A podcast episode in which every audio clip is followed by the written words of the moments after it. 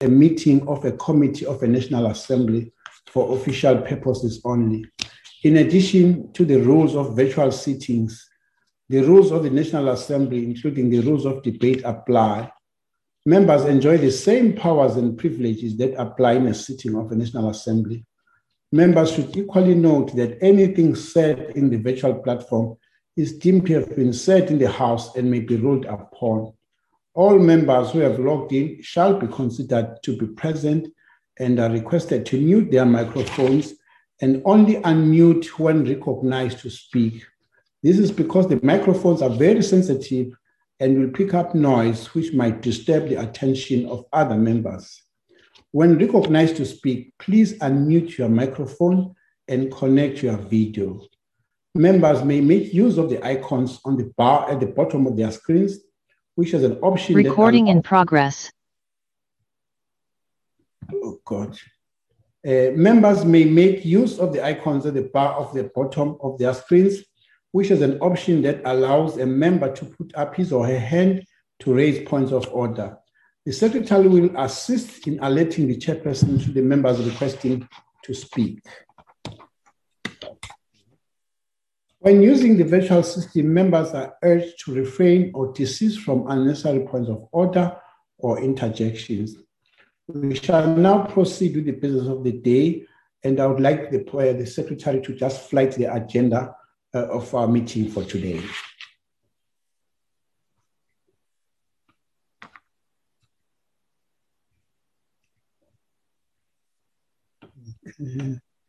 Uh, yes, uh, if you could then just uh, make it big, uh, some of us are struggling to check. Uh, having done item one, two, three, four, we are now on item number five, which has got sub bullet A, B, and C. We would like to get from the minister an update on acquisition of vaccines uh, this is in relation largely, uh, Minister, to an, issue related to other vaccines, maybe to improve the pool of the vaccines that you have. we know that you may not have all the information. Maybe this might also make the committee to consider asking SAHPRA to come and update us on those vaccines that uh, actually are not yet in the country but are still to be processed. How far is that process of uh, uh, actually acquiring those uh, at the level of process by by SAHPRA and then available to you? The second part that is uh, how are you doing with the vaccine rollout? Uh, this is what uh, Honorable Minister you continuously give us every fortnight, and the last part to share with us this Delta variant. Uh, we would then engage with you after this um, uh, presentation, and then you could then assist us to clarify.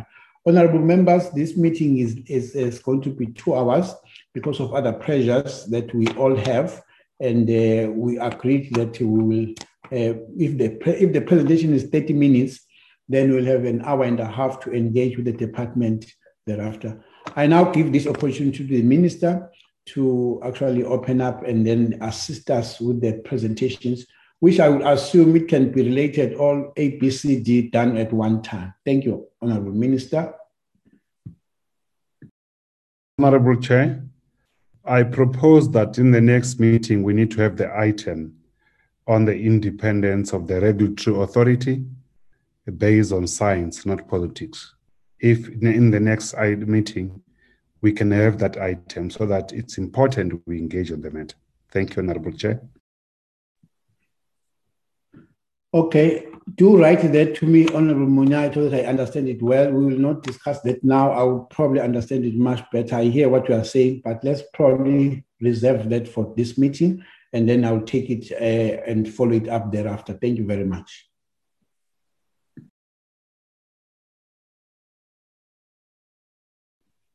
Uh, I now recognize the minister.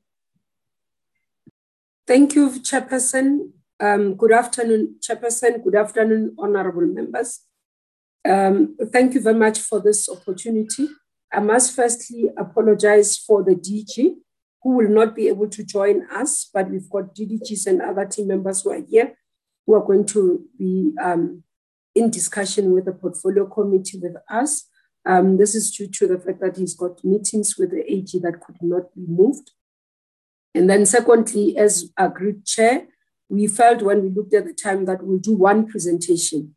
So we'll take the members of the portfolio committee on those three items in one presentation, and I'll ask Dr. Anban Pillay to lead in the presentation, and then we'll come through. I think this is just on an update. Members would have noted that we've already briefed in public in terms of um, the presence of the Delta variant in the country, and that led to what President had announced in moving the country into alert level four with the restriction as per what we had agreed as cabinet to say when the risks are higher, we will put more restrictions, and when the risks are lower, we'll lessen the restrictions. This is to assist us in managing the pandemic across the country. Uh, you'd see in terms of the presentation, Chair, that the Delta variant, though it has not completely taken over and replaced the other um, variant, but it is continuing to increase its dominance. And this will be explained so that we are able to clarify even those that are saying perhaps you shouldn't have, for example, stopped the buying of um, AstraZeneca and, uh, and rolling out AstraZeneca. At the time, Chair, that this has happened is because we had been advised that beta was dominant in our society, in, in the country. And therefore, when you looked at the efficacy of AstraZeneca, you'd have seen that it wouldn't have assisted us in protecting the nation. So we continue to follow the evidence based interventions and the work that we are doing. And that will be spoken to when we come as well to reflect on the current available uh, vaccines in the country or that has been approved on the basis of the information that we receive as a country through the regulator that is there to do its work independently. So thank you very much, Chair. I'll hand over to the DDG to present, and then I'll come in again as part of the response, giving the response. Um, good afternoon, uh, Minister, Deputy Minister, honorable members, um, and colleagues. Uh, so my presentation today uh, relates to the Health Portfolio Committee presentation on COVID, as the Minister has outlined. So um, moving to the next slide. Um, I'm going to cover the epidemiology and surveillance as well as uh, the Delta variant and just give you an update on the vaccine um, uh, procurement as well. So, um, uh, honorable members, you can see from this graph, which is the SARS CoV 2 cases covering the first, second, and third waves, uh, looking at a seven day moving average of 100,000 cases. Um, and the three graphs are superimposed so that we can get a sense about what's going on. And in the yellow graph, um, you can see that that's the first wave, and it was probably much lower, uh, as you can see there. And then the second wave, which is uh, uh, green in color, uh, was much higher than the than the, the, the, the, first wave. And now we're currently with the with the third wave, and this is where it is currently. Um, uh, certainly threatening to to uh, to uh, reach the levels of the second wave or potentially even pass it. What you notice very interestingly is that the, um, the, the increase in the cases initially was low. And then suddenly at this point, you can see the, the uh, steepness of the curve and a much more rapid increase in cases across the country. Uh, moving to the uh, to the continent, uh, uh, honorable members, you can see that uh, 5.2 million cases across the continent, which is about 30% of our global cases.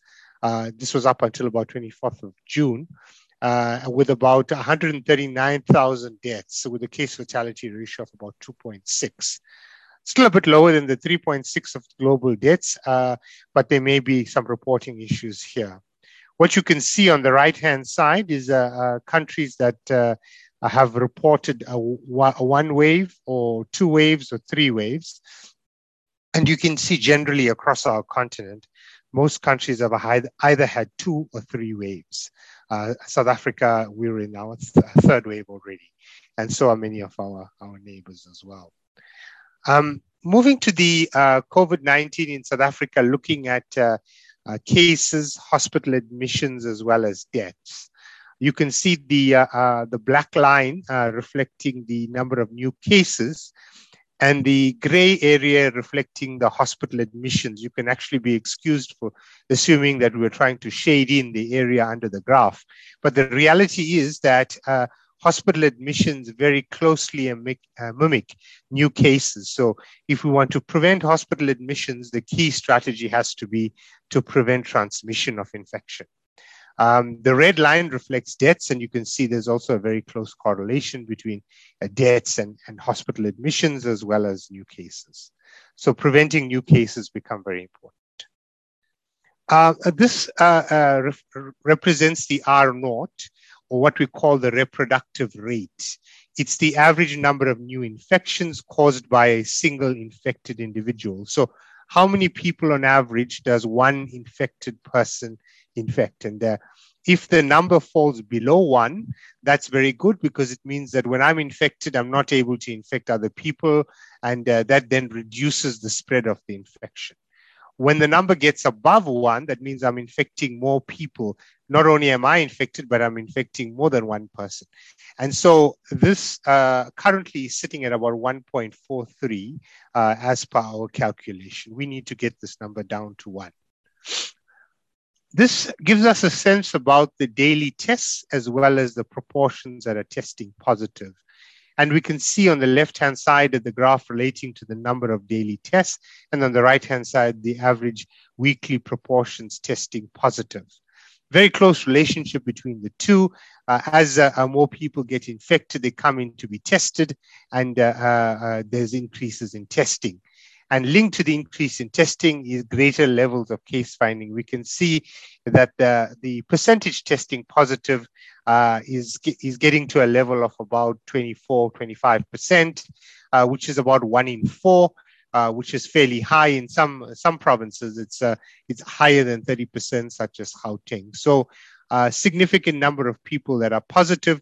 It usually gives us a sense about if we went into any environment, what we would anticipate. So for every three or four people, depending where you are, you can anticipate that one of those individuals may be infected. They may not necessarily be aware if they are asymptomatic. Here, this uh, graph confirms the number of uh, uh, SARS-CoV-2 cases by province. And uh, you can see very clearly that Gauteng is uh, increased so significantly relative to all the other provinces. On the other hand, we can also see that the Northern Cape is uh, declining. It hasn't declined to levels that, that, are, that are acceptable, but certainly it's moving in the right direction. And set, uh, we hope that it continues in that way. We also see similar trends in the case of the Free State. So Northern Cape and Free State seem to suggest uh, that they will continue to decline. However, the other provinces are all showing increases, some more rapid than others. Uh, and uh, those are the areas where we have to intervene and make sure that we reduce transmission. This uh, gives you a, a, much closer snapshot uh, of the more immediate period. The other graph was for the for the two waves but this is just the wave that we're currently in currently. And you can see uh, the, the distinct difference between Gauteng and the other provinces, uh, largely driven, we would anticipate, by the uh, presence of the variant as well as uh, the non uh, um, uh, compliance with the non pharmaceutical interventions of mask wearing and social distancing. So you can see here that uh, provinces such as the Western Cape uh, are showing increases, Mpumalanga as well, Limpopo, uh, KZN and Eastern Cape, much lower levels, but uh, um, those need to be quickly stopped in order to make sure that they don't get, get into the blazing inferno that we're trying to, to, to stop. Uh, to give you a sense of the time series, on the 31st of May, we just had two provinces that uh, uh, had high levels of, uh, of uh, cases and uh, uh, those those were Free State and the Northern Cape, with the Northwest slightly behind. And uh, over time, we can see that the Northwest increased, and then we had spread in the Western Cape, and now we have largely four provinces that are at high levels of infection: the the Western Cape, Northern Cape, Free State, as well as the Northwest Province. Uh, this is a, a, an output from the uh, work of the modeling consortium. And uh, you can see, similar to the uh, previous graph, that uh, most of the provinces have basically uh, um, past the point of uh, the definition of a third wave. Uh, that's largely Gauteng, the the Northern Cape, the Free State, the Northwest, as well as the Western Cape. Um, at this stage, the uh, KZN has still a little bit of uh, uh, time to go. You can see that on the on this graph here. before the they they breach that level, hopefully there can be some interventions here, and this could stop the spread. Uh, the Eastern Cape as well were much closer to, to breaching that level. Um, and in the case of the Western Cape, they've already done so, um, as you can see there and the, the, the Mpumalanga province as well has a little bit of breathing space. Uh, in terms of our expected and actual all-cause deaths during uh, uh, COVID-19, the red, the red uh, line depicts the recorded deaths, the black line reflecting the cases, and then we have the predicted uh, uh, deaths in between. And you can see the expected versus the actual all-cause deaths uh, um, w- with infection over time, um, graphically representing the lockdown levels that we had at the top uh, level, the lockdown level five, the level four, and then three, and moving down. And now we've had to increase again, and the impact that's that's going to have on cases. Moving then, uh, Chair, to the detection of the uh, uh, Delta variant, which was uh, announced over the weekend. Um, so we, we, we, started detecting the, the Delta variant uh, sometime in June, and uh, you can see the rapid rise in the in the Delta variant. Uh, prior to that, the the yellow lines show you the Beta variant that was largely dominant in the country, and just over a short space of time, the Delta variant has displaced the, the uh, uh, beta variant in, in a number of areas. Um, you can also see, I draw your attention to the uh, Kappa variant, which is in the pink color. Uh, and that is also emerging uh, um, in some provinces. I'll, I'll give you a, a, provincial breakdown just now, uh, but very clearly that's another variant to, to watch. The alpha variant you can see is largely petered off, very low levels of the alpha variant at this stage.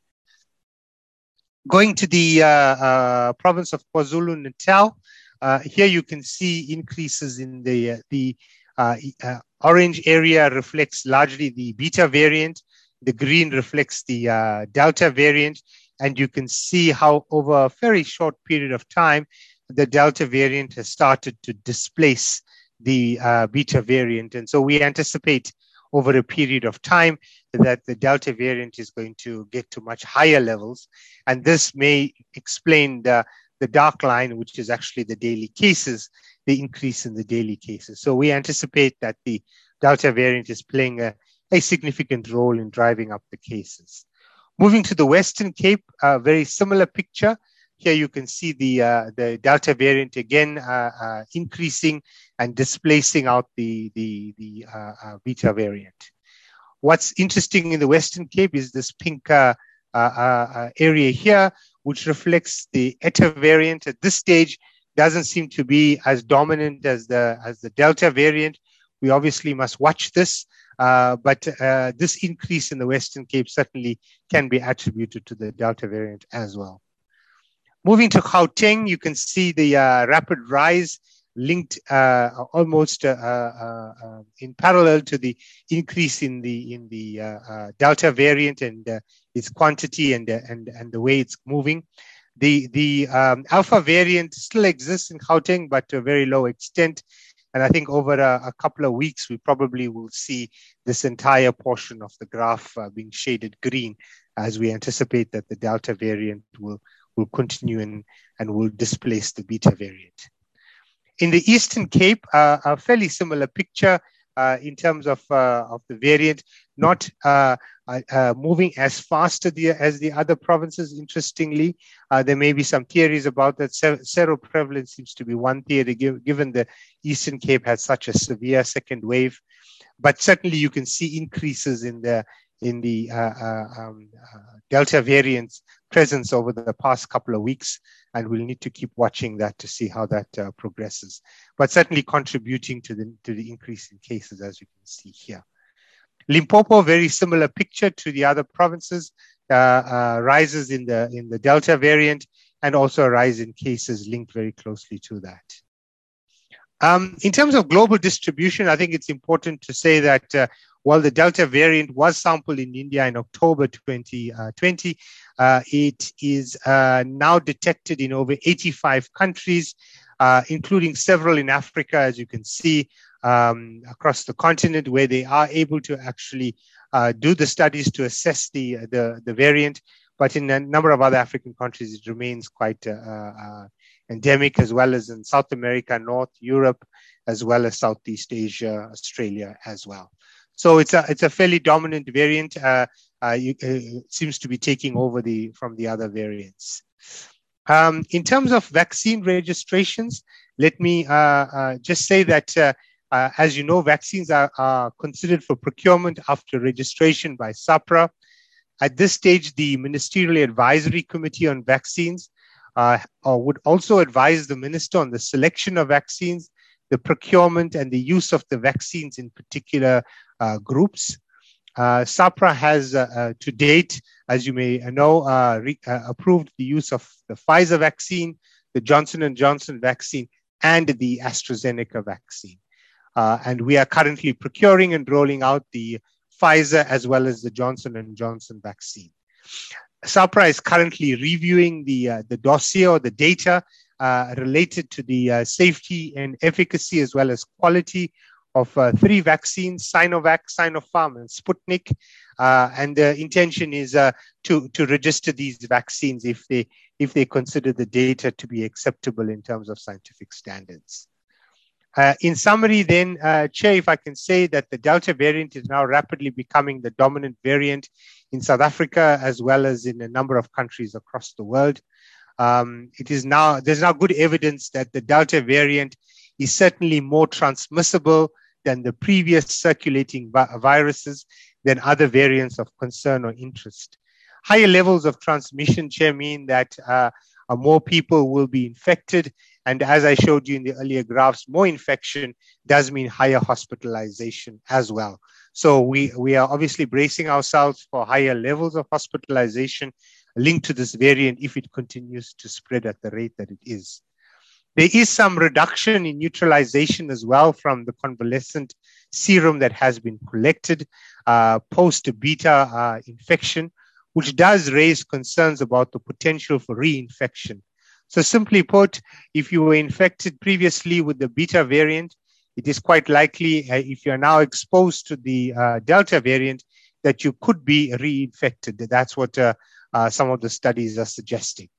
So uh, if you've been previously infected, you need to continue to wear your mask, social distance, and, and follow all of the non, non-pharmaceutical interventions, whether you've had a vaccine or not. In terms of vaccine effectiveness, uh, this has been a, a question relating to the to the variant. Uh, so vaccine effectiveness data from the UK suggests that certainly there is very good protection against symptomatic disease and very high levels of protection against hospitalization from two doses of the Pfizer vaccine or the AstraZeneca vaccine. We don't have any data relating to the Johnson and Johnson vaccine yet, but from using our first principles, we would anticipate that uh, the Johnson & Johnson vaccine will perform similar to the AstraZeneca vaccine, but we'll await the studies around that. Uh, so we anticipate that the Johnson & Johnson vaccine will be as effective as the AstraZeneca vaccine against this variant. Uh, thank you very much, uh, Minister and Chair. I will stop there.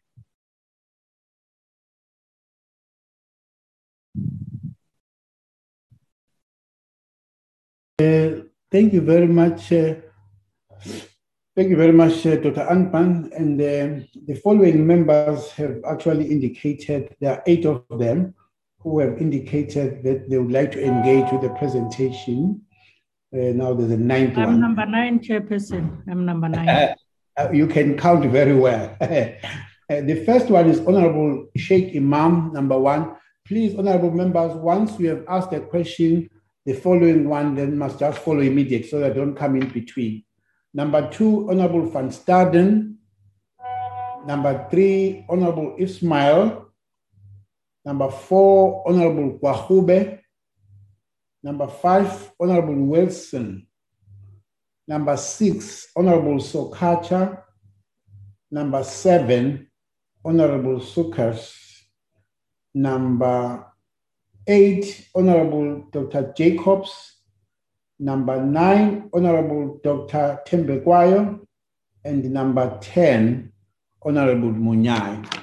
Now, uh, Minister, in your opening remarks, it was very interesting. You mentioned the issue of AstraZeneca. Now, I was just wondering what, what, what type of uh, debate is this one now starting in? Because uh, you, we were aware when AstraZeneca landed in our shores that the government was advised by scientists that uh, it will not be effective against that particular variant then. And this committee and all of us were saying, we wish therefore that you could dispense of that without having fruitless expenditure. And uh, you did make sure that this, vac- this uh, vaccine was sold to some countries that needed that. Now, to come back now and say, no, the government should not have sold the AstraZeneca, but that AstraZeneca was expiring in, in April. What would have been the use of that AstraZeneca if we kept it now, uh, now that we now know that Delta? Uh, uh, so I just think that explanation you gave is something that should just actually continue to uh, shut that type of a noise because I just don't know. Yes, if AstraZeneca is now effective, so be it, but we could not have used the AstraZeneca that came in February because it had an expiry date. And if we had left it and say we hope and pray Delta comes to our shores, only then we use it, would have been accused of uh, wasting the taxpayers' resources. But uh, uh, maybe other members would ask questions. Let me then give the members to start in that order. Honorable members, start. Thank you very much, uh, Chairperson, and uh, thank you to the department for the briefing today. Uh, the first question I have is, uh, Acting Minister, I have sent you a, a, a, a, correspondence with a whole lot of questions. Could you perhaps give me an indication when I could get responses to these questions that I have posed to you? That's the first thing. If you remember in the last meeting, I highlighted the success rate of a Dr. Shankara Chetty, who is now being recognized more and more worldwide. And together with that, if you look at what Minister Nkosazana Dlamini Zuma has said, that we mm-hmm. simultaneously, while dealing with vaccine, need to look at alternative solutions. Mm-hmm. This is one of the solutions. My understanding is to date, you have not even contacted him. And, and, and, and, and, and I have a very serious concern of that one that may have any solution to the problems of the country should be hastily considered or at least have a discussion with them to see where it can actually take them. That's the next thing. The third issue I have is I'm told that vaccines are being distributed to many sites, and some of these sites have vaccines still available because there's a slow take. People are not coming in to take these vaccines. What process have you got in place to redirect them so that they do not expire or get wasted and things like that because you know there is limitations in terms of, of that. Now I know and I like what uh, Dr. Anban Pillay spoke about the independence and very importantly he said that after registration then only you will be able to uh, uh, uh, procure. But I want to remind Dr. Anban Pillay and the department that's not true. That when we ordered the vaccines, the AstraZeneca, it was already on its way when an application was not even done at that stage. And yet you talk about independence. Can you please tell me about independence when the chairperson of your board and the husband is a, a, director in a procurement company? Can we get independence? Can we get independence when the CEO of Cipla comes from McKinsey and McKinsey together with Aspen Pharmaceuticals and Johnson and Johnson have been involved in not only corruption, but mass deaths plus on the cancer related products that they've manufactured, upscaling the pricing. Don't you think we have reason to be suspicious and be concerned about what is actually going on in terms of that? Now, let's talk about the Delta bit. In this particular portfolio committee, we highlighted this a long time ago, and we've even asked for measures to be put in place to stop the travel from India because you knew what was going on in India. But once again, you failed to take timeous action. You've allowed it, and let me tell you the response. Some of the most ridiculous response came from the department. You were telling us that there's no direct flight, but people tested negative in India when they landed here. They tested positive because they even go as far as buy the COVID test results uh, uh there. That's what has actually happened. There's been a death reported in the Eastern Cape in Monday of a hospital worker after having taken the jab. Now, can you tell us what is the position in terms of this? Or is the department now going to, to refute these claims as and, and, and not compensate these people? Can you tell us what is really the latest in terms mm-hmm. of, of what you've established?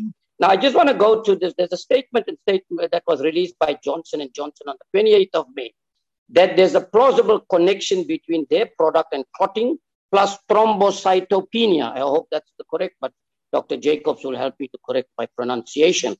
Despite that, neither the DOH or SAHPRA made any statement advising the public about this danger. Why? The World Health Organization called for a halt immediately on youth vaccination based on myocarditis, I think it's called, reported among young people in the United States after taking the Pfizer vaccine. What is your response about it? Are the parties aware of the preliminary report by Dr. Tess Lawrie, where over 800,000 adverse event victims have been reported? But we're not hearing anything about it. So, in a nutshell, I want to know how many, once again, people have tested positive after taking the vaccine? How many of them might have been infected? And how many of them have died? Why are we not getting these reports? You're giving us the PCR reports every day which is unreliable anyway. But why are you not giving us these reports which we need? If you can explain to me that, I, I would really appreciate it. But once again, I want to know what has happened to ivermectin. Where is the report from SAHPRA, which I've asked in the last meeting, which assured me you're going to look into? Why are they not giving us that report in terms of the settlement agreement, in terms of uh, what they've agreed in, in, in, in, in court? So if you can just perhaps answer me that, I'll appreciate it, Chairperson. Thank you very much. Thank you, Honorable Chairperson, and good evening to, to all the honorable members uh, and to the Honorable Minister. Honorable Minister, um, in the light of the fact that only 2.7 million people have till, till now been vaccinated, and that includes our healthcare workers, and in the light of the fact that new variants are now getting more and more people infected, and but Gauteng is now under lockdown, and people are now getting more infected in big numbers. Uh, will it not be better to completely open registrations for vaccinations for everyone above the age of 18 and that people who want to be vaccinated be helped on a sort of a first come first serve basis I, I will tell you why uh, otherwise we as south africa will take for a very very very long time to get our population vaccinated and to get those vaccinated who wants to be vaccinated. So, in my my point of view, I think we must speed up the process. Um, I am currently aware of a 29 year old patient that is Down syndrome and that is autistic and is in urgently need for a vaccine. Um, now, this patient cannot be helped at this moment due to the registration system that is only open for the ages 60 and above. And we know this coming uh, week to come, the 15 to 59ers will open. But what measures can, are now being put in place to help disabled people who wanted to be vaccinated? I think this it, that also must be looked at. And then my second question is: No one can or may be forced to register or to take a vaccine. However, I received complaints from educators that whose choice it is not to be vaccinated must now hand in sworn affidavits at the schools they, where they are working that stipulated why it is their choice not to take the vaccination. Can the acting minister please consult with ministers of other departments and bring the situation under their attention, please, as no one can be forced to take any vaccinations? My third question is um, on the 25th of June this year, a circular was issued, and I have it in front of me to heads of provincial health departments heads of pharmaceutical services, district managers, vaccine program managers, vaccination site managers, and COVID 19 vaccinators. And in this letter, it is stipulated that pregnant women was excluded from COVID 19 vaccine trials and that data to guide vaccine decision making are lacking. Uh, it also states that clinical trials on pregnant women are now underway. Now, it is also stated in that letter that certain vaccines should be offered to all pregnant and breastfeeding women who are eligible to be vaccinated. My question on this matter is how can healthcare workers have discussions with these patients to be vaccinated? And as this letter also states, and I quote, that these discussions should include the fact that safety data for vaccines in pregnancy and breastfeeding women are currently inadequate, close quote. And do you think this is the correct, correct path to go with pregnant women as there were no clinical trials done on them before? And how do we know that these women and their unborn babies will be safe while receiving these vaccines? So I think it's a matter that must, which, which we need clarity on. I also receive complaints from people who is eligible to be vaccinated, but they have been turned away at certain clinics uh, in Gauteng when they went to receive the vaccines, even though they have registered and received the SMS back and date, uh, SMS back and the date of the vaccinations. And I want to know why is this happening and how will this matter be addressed? Again, I think it's important to please explain the differences between all the variants, um, which is currently now South Africa, for South Africans to understand what we are talking about on these meetings, because many people are watching these portfolio committee meetings we are having with you and the department. My last question to the Honorable Minister is, is don't the Minister think that it's now the time has come to allow the private sector and provincial governments to procure, store, and distribute vaccines so that the vaccines can be administered at a much faster pace. Because, like I said earlier, this, um, uh, um, earlier, that I think we are running on a very, very slow pace at this moment, and uh, it will take us. Looks like now will take us forever to get everybody vaccinated who, who, want to be vaccinated. Thank you, thank you very much, Chairperson. I appreciate it. Good evening uh, everybody, and uh, thank you for the presentation. I just have a few questions.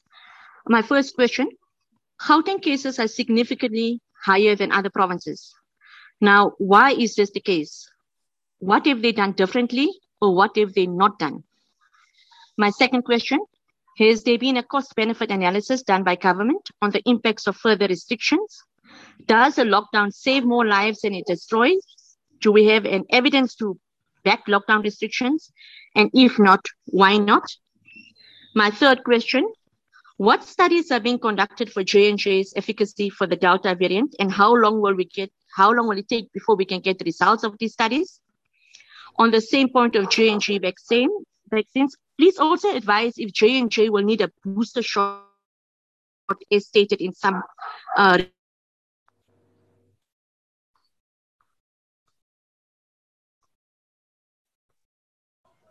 I've lost Honorable, Honorable Ismail.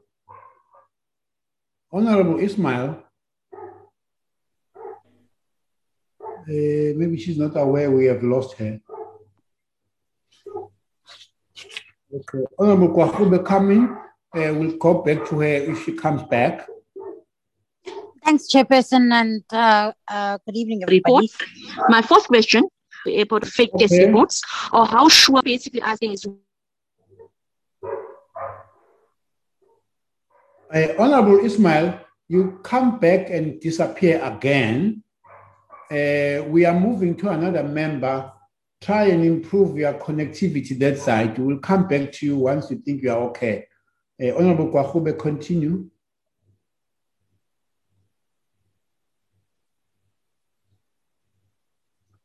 Yeah, Honorable Gwarube, continue. Hi, Chairperson. Yes, yes, I'm here. Thanks for the presentation and uh, good evening, everybody. I have a number of questions. Um, the first one being, of course, you know we can understand the the the, the issue around AstraZeneca and how that vaccine at the time was not um, uh, effective against the variant that we had at the time. Now, what I'm more interested in is that what is the process of being able to source it and source the supply once again um, since now that it has been sold and you know how quick in terms of you know will SAHPRA be looking at the scientific um, uh, trials or scientific evidence that they had before?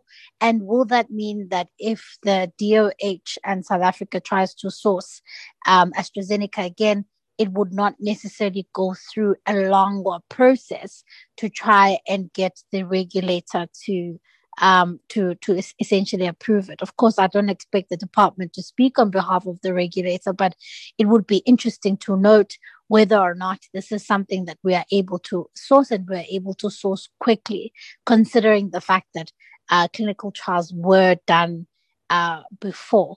Then the second question is around the vaccination and the pace at which those are happening. 121,000 vaccinations yesterday were done, and this is this is a question that is recurring, acting minister, and um, and it has been a question that we've consistently been asking um, yes, we've received, you know, the, the commitments from the department that we're going to ramp this up. We're going to, the target initially was between 250 to 300,000 people a day. Now that um, the the the the category of people who are able to be vaccinated has been expanded. I mean, we're looking at over 60s healthcare workers who still not complete, um, people, teachers, those in the front lines, one would assume that considering that a lot more people can be vaccinated and considering the fact that we've been told that supply is now fairly consistent, why is it that we are still not meeting our targets? 121,000 vaccinations per day is dismal. It is for a country that is basically in the throes of a devastating third wave. We are nowhere near where we need to be. So I would like to understand where again is the throttling factor? Because when we have these meetings, we are told, you know, we'll ramp it up, we'll open more sites, we will, uh, you know, we'll make sure that more and more people are being vaccinated a day, but it's not happening and you know and weeks are going by the target of meeting of, of vaccinating 5 million over 60s was meant to be today. And i have no idea how many over 60s have now been vaccinated. But clearly even despite the fact that there have been delays we are nowhere near where we should be. Then the third question, I think uh, Honorable Van Staden didn't touch on it, what is the, the the the view of the department in terms of allowing the private sector professional bodies and other players in the country to be able under strict regulations of course that can be imposed of allowing distribution of the vaccines? I understand there may be limitations in terms of what is the obligation of the department to how vaccinations can be distributed. But of course now we're under the gun and we are chasing a, a deadline and we are completely underperforming, surely, um, you know, other players can come on board and many various um, companies and and various players in the country have come forward to say we're ready to vaccinate. Why is there reluctance or reticence to do that? Then the people with comorbidities, when are they expecting to be to be able to register on the system? There was a lot of talk around after 60s um, we'll be opening up to those who are over 40 with comorbidities. That kind of language has kind of seem, seem to fall away and we get a lot of queries from people saying i'm 39 or whatever and i have hectic comorbidities. When will i be able to register? And i'm not entirely sure how the plan is because now there seems to be a segue of looking at teachers and other frontline workers. And so what is the thinking of the department? Um, what is sort of the sequence in terms of being who who is next? And what is the rationale be- behind who will be next? And the last question is what scientific evidence is so so let me simplify it in this way. What what is the department seeking to to to to get other than essentially building up healthcare system capacity in the in the during this lockdown. Because i suppose now the the issue around uh, balancing eh, livelihoods and lives is now yet a, a, more urgent question than it was during the first lockdown. We're now in a third lockdown and it's a lot more urgent to open up industry. So what is the department saying they are seeking to achieve in the two weeks that there is going to be a shutdown? And what kind of markers of success can we as an oversight body look at to see have you achieved it because the last the first lockdown last year the department said well we want we would like the 21 days to build health system capacity 21 days came and went more lockdowns came and went and there wasn't really tangible system capacity that we could point we could point to so if we can get some kind of tangibles so that we too can look at what we can judge you on at the end of this lockdown period? Thank you. Uh, honorable members, uh, honorable members, if you are able to switch on your video, uh, if your connectivity allows you, please do so. But otherwise, if you have a challenge, uh, we'll, we'll also accept, accept. But try and switch on your video when you speak. Thank you. Thank you, Honourable Chairperson, and thank you to the Acting Minister and Dr. Pillay for the information shared with us. However, while I'm principally covered on some of my questions by speakers ahead of me, I do have uh, other questions I would like to have dealt with. And the first one is, and there's an awful lot of, of, of information circulating about this at the moment. We obviously do have the anti vaxxer um, communities who are constantly talking about the amount of people who've had bad reactions to to vaccines, who've died, who've had heart attacks, who've had um, embolisms, who've had the whole bang shoot. And I think it's very important that an assessment on this is done and that we actually get figures um, with regards to how many people have had bad reactions um, severe reactions or deathly reactions, uh, and from which um, specific vaccines. It's hard for people, you know, people hear the anti vaxxers and say, oh, all these people are dying or have got COVID or died after a vaccine or had severe implications after the vaccine. And this kind of information is quite important, for, particularly for those of us who are trying to defend the fact that, that, that vaccines must take place or that or who are supposed to be encouraging people to take vaccinations. Because obviously, if 1% of a million or 1% you know, of, of, large numbers are having a bad reaction, that is to be expected because we know um, that a lot of people have reactions to, to vaccines for a lot of different reasons.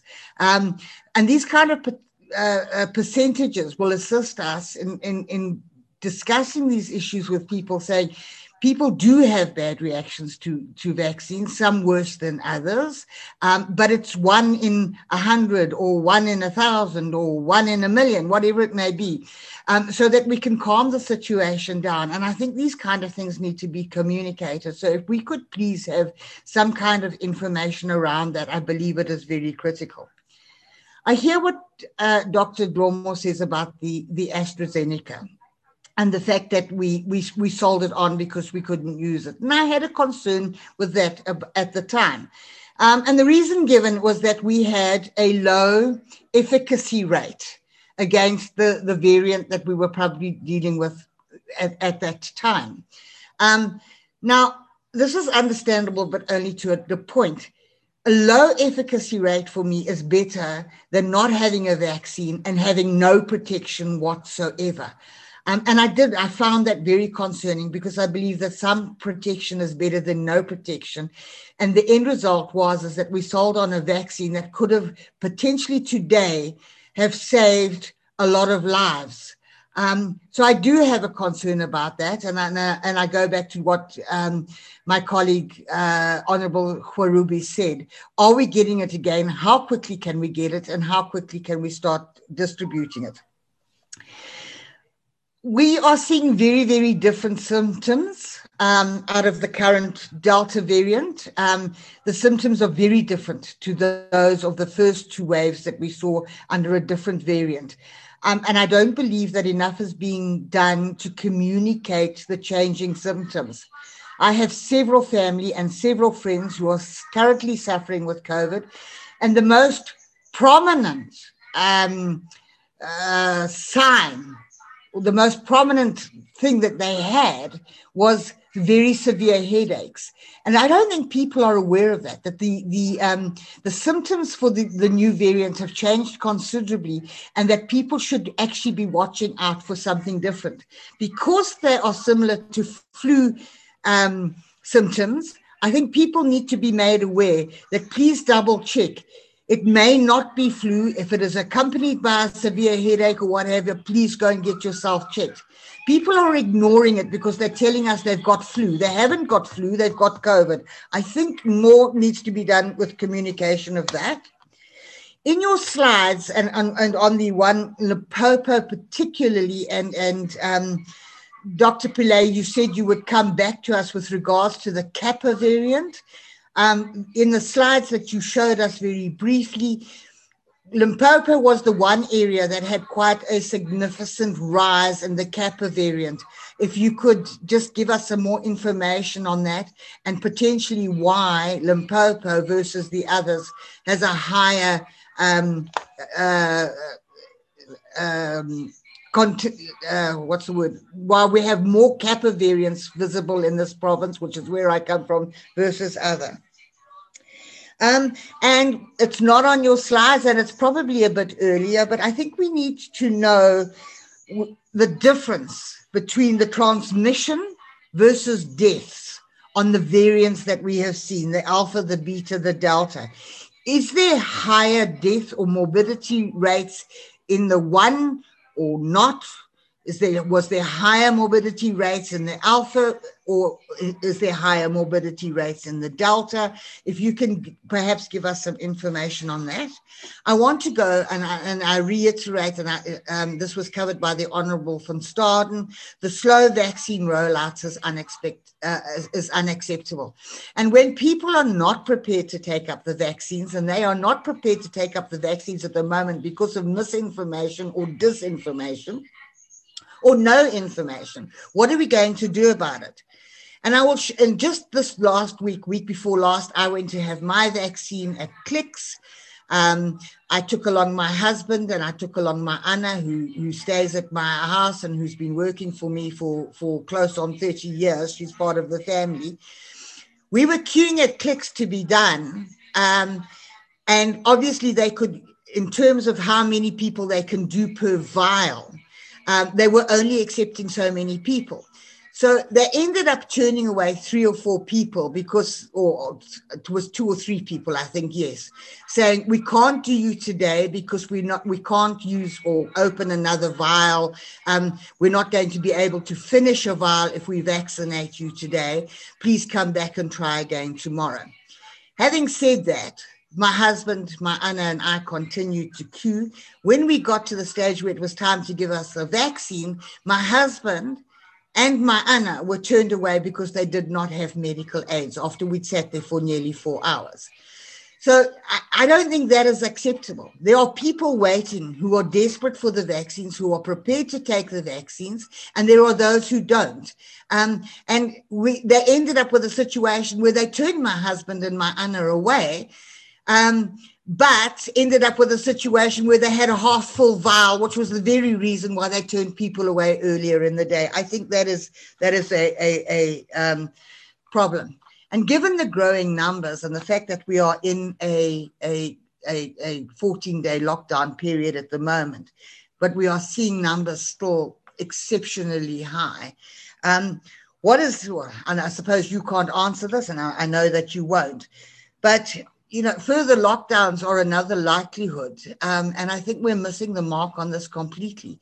Um, if we're not vaccinating and people are not taking up the vaccines and, and not effectively communicating um, very important information to people, um, we're going to continue with the lockdown, that this is something that this country quite simply cannot afford. Thank you, Chairperson.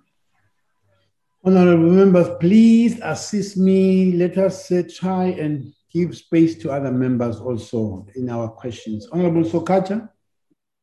Thank you. Thank you very much, Honorable Chairperson. Let me also welcome the, the report from uh, uh, uh Dr. Pillay and uh, our minister. Just two questions and two points of clarity, Chair. The first one, Dr. Anban, Dr. Pillay said that the numbers are dropping in the Free State and in the Northern Cape. I just want to, uh, as a layman, uh, Honorable Chairperson, I just want to them to assist my assumption. My assumption as a layman might be that uh, the number of testing is dropping. People are not coming forward to, to test. Or it can be that uh, uh, our people are adhering to the COVID 19 regulations.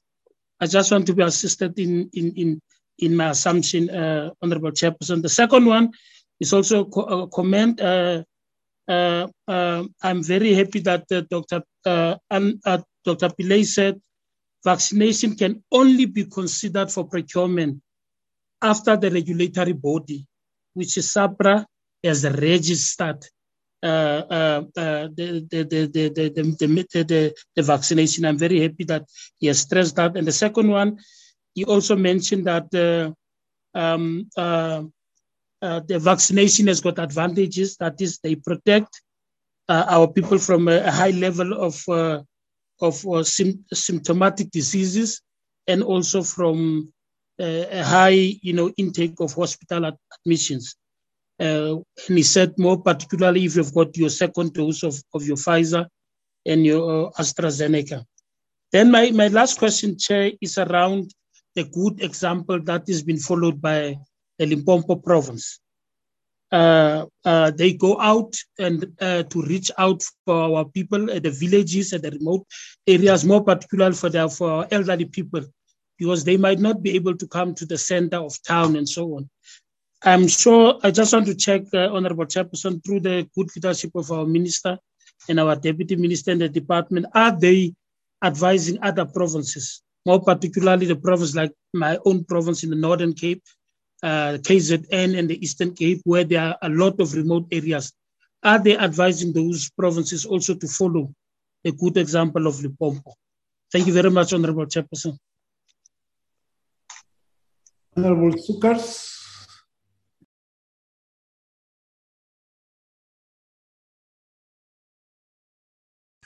Hi, thank you, Chairperson. Um,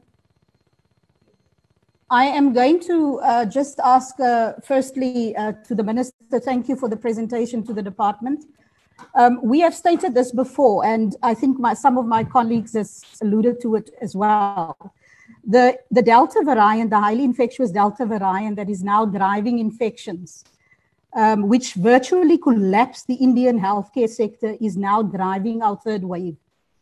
The previous minister was asked by this committee why travel from India has not immediately stopped and tracking and tracing of persons who had traveled from India was not instituted.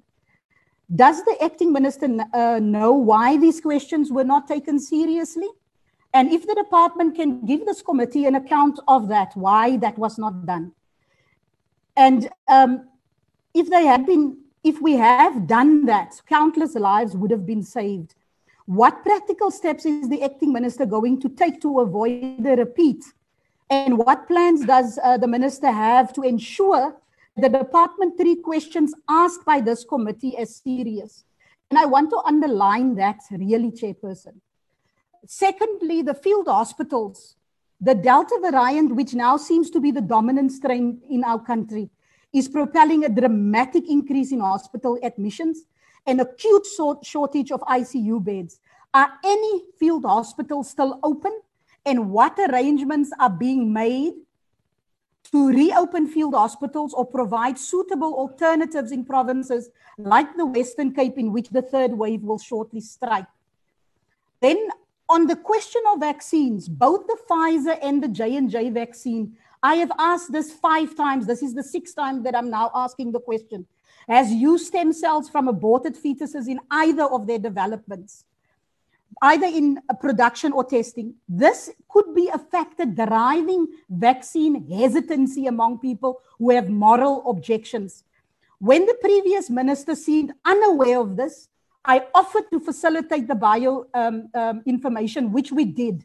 On a Sunday, the minister's spokesperson asked for the information, which I assume was in preparation for meetings with the faith and the religious communities uh, in, the, in that coming week. Now I'm going to ask the acting minister again. Are there research for the reasons for vaccine hesitancy? I can tell the minister just from my encounters with my constituency that there are religious objections on the basis of what I've just mentioned. Secondly, will the minister consider acquiring ethical vaccines, so to speak, that does not use those cell lines. Then last year, a study conducted among clinic patients visiting clinics for TB or for HIV treatment for neonatal visits showed some 40% had developed antibodies to COVID 19. A survey was also conducted among blood donors. What is the current level of community or herd immunity? And if the acting minister is unaware, what studies are underway to measure this? Then, we are receiving regular reports of vaccine supply constraints and warnings of possible future constraints. The Honorable um, did a good job of speaking about strategic sourcing. I'm going to underline it nonetheless, Jay. Countries that have been successful in the vaccine rollout have been ready for contingencies. We appear to be shocked by every setback. We repeatedly questioned the previous minister about the department's capacity to conduct strategic sourcing or procurement, and we urged him to draw extensively on the private sector. Will the acting minister now act to implement a comprehensive sourcing strategy? Then I want to ask the question what Honorable Shaik Emam has raised as well. Why does the department continue and SAHPRA double talk on ivermectin? SAHPRA and the DOH are under court judgment to make ivermectin available. Can the minister tell us what are the numbers on the compassionate program in terms of access to ivermectin? And how many applications in terms of Section 21 have been made and how many have been granted? Then there is an issue, Chair, that this committee must take very seriously, in my opinion. It is the impact of communication, not only in terms of what Honorable Wilson has so articulately expressed here, but also in terms of the impact of how we are communicating the daily stats of deaths on COVID 19 as well as infections, and the impact of that on a nation who has no um, um, strong um, support in terms of psycho support or mental support for people in trauma. There is a collective trauma that our people are experiencing. In fact, members of parliament that are working, I know, are suffering greatly because of the pressures that we are under. How, what is the impact of how we are communicating daily death rates and infection? And is there a different way in which we can communicate it? Then, lastly, Chair, two comments. The one is that COVID 19 can be overcome. People, it has got more than a 90% recovery rate. That needs to be communicated because our people are gripped in fear. And we need to um, um, um, make sure that we tell people you can survive this. The department must take a, a, an approach that is much more positive in how we are addressing this. Then, the lastly, there is a direct correlation between adherence and compliance and trust in government. This committee's chair cannot afford lip service from the department anymore or death by PowerPoint. So I am pleased asking the minister and for the committee here that all the questions that we are asking is in the best interest of the people that we serve. The department must do better to act on the questions that the committee has consistently asked since last year in December when we came back early. Thank you. Yeah, yeah, yeah. Oh, uh, okay. Yes, Dr. Jacobs, yes. May I continue, Chair? Yes, must continue. Thank you, Chairperson. Thank you very much for the presentation from the Minister and from the department. The one question that I keep asking myself is, what is the most important thing right now for any person within South Africa? And the answer is very simple. It is what is good for that person and that person's family. How does this thing impact on the life? And what are the deaths? And how does that impact on every single person? And how does it even impact financially on the people? When you get sick as we all know now it's going to cost you a lot of money. If you in the if you uh, for example have to pay uh, through a medical aid or whether it's going to be a family member who needs support etc there's going to be a lot of economic uh, challenges for all people who become sick with COVID 19. So, you know, bearing that question in mind, I need to ask myself, why have we shifted so much towards the vaccines? Now, understand, I am the one, also one of those who push vaccination lives. But I want to ask, why are we not talking about the things so much anymore as we did within the first wave? When we were going out there to actively support people, promote uh, uh, non pharmaceutical interventions, explaining to people, having communication strategies uh, uh, the, the different uh, um, WhatsApp groups which were formed, the different uh, platforms which were opened on which could find and seek interventions. I, I don't see that anymore. I don't see the kind of reporting we used to have where people could go onto a platform and, and really just easily find uh, what is happening in the immediate vicinity. Now, I know we're talking at a national level, but I also understand that our national level has, has uh, some, um, some means of, uh, of interaction. For example, the provinces and in the provinces with the districts, etc. So when I come back to my to the, to that question, I must ask myself now: this third wave, we knew it was coming. It is here now. How does it impact on our hospitals? How does it impact on on uh, our people who are patients, on those who are, who are to have operations, those who receive chronic medicines, those who at the district health services, uh, our healthcare workers themselves. You know, we're not talking about it anymore. And I, and, and I am just raising from my side a concern how does it impact on the hospital levels? I've also raised the question constantly about the field field uh, hospitals, for example. Yes, I understand all of these things do cost money, and all of these things in the current economic situation that we are are challenges. But I am requesting that we really keep on speaking about this. We keep on speaking about admissions, bed occupancy rates, oxygen needs, um, needs of medication, um, informing people where to go to. You know, we have learned so much uh, from the first wave and the second wave, and we have really beaten the first wave and the second wave, and now we have the new del- uh, the new Delta variant, and obviously we are going to learn from the new variant. Uh, chair, so you know, I, I, I hope you can understand what I am saying. I'm saying yes, let us continue with the vaccinations. Yes, let's have the vaccination drive. Yes, let us move fast on the vaccination drive and get all the vaccines which can be approved to be approved. And we make certain that we save our people in that way because we need to reach population immunity. But on the other hand, let's pick up on what we learned before. Let's start with our community awareness programs, our screening and testing sites, Uh, our, our sites where people can go to for, for quick screening, where people can go to and quick testing, where people can go to for to be hospitalized. And I will constantly say that the mainstay of treatment for any patient as soon as a person starts being ill is the supply of oxygen to that person because that saves lives. We know that it has to do with the saturation, oxygen saturation in the blood. As soon as somebody drops below 92%, you are in trouble. And uh, we need to get those messages home, drive them home, get the communication strategies right, which we used to have in place before. And in the same way, need to protect our healthcare workers. And very last question, Chair. I noticed that there are no data for the J&J vaccine, but I do have a concern that all our healthcare workers were vaccinated with the J&J vaccine.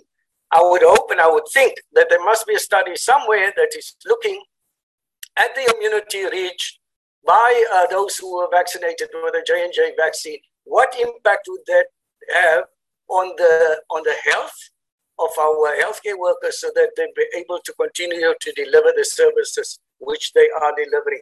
Thank you, Chairperson. Uh, thank you, Chairperson. Thanks. Um, uh, thank you for the presentation from the department.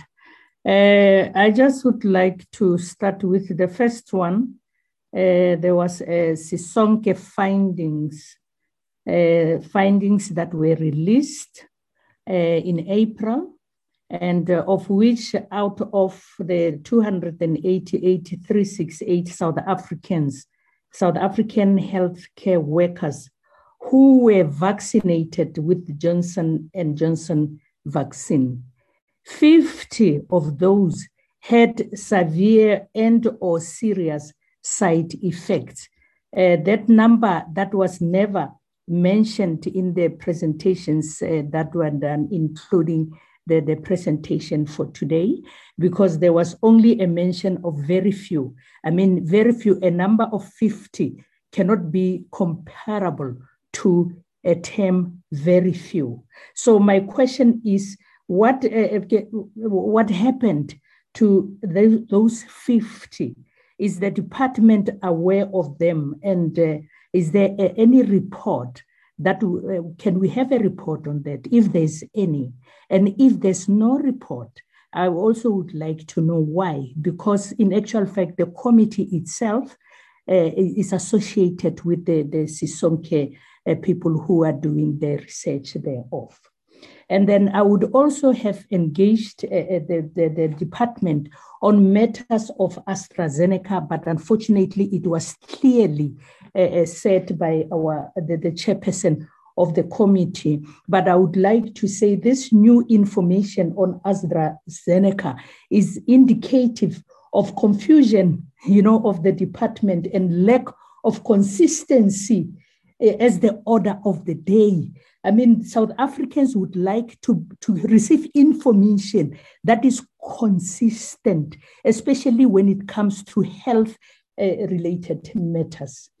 The following question is I would like to ask uh, the minister to say, uh, what is your take on the SAHPRA Association to pharmaceutical companies led by Bill Gates and uh, uh, Melinda Foundation, and more specifically, including uh, what is that? The, the issue of conflict of interest, whereby they received 27.6 million and 45 million in 2019 and 2020, respectively, from Gates Foundation, the very same Bill Gates who has shares in Johnson and Johnson.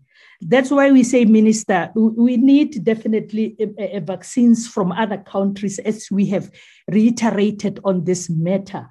To say, we can we have vaccines from Russia, China, and Cuba, which would indicate a move away from the American vaccines. And I think South Africans will be satisfied uh, to, to hear of such an, an announcement from your department.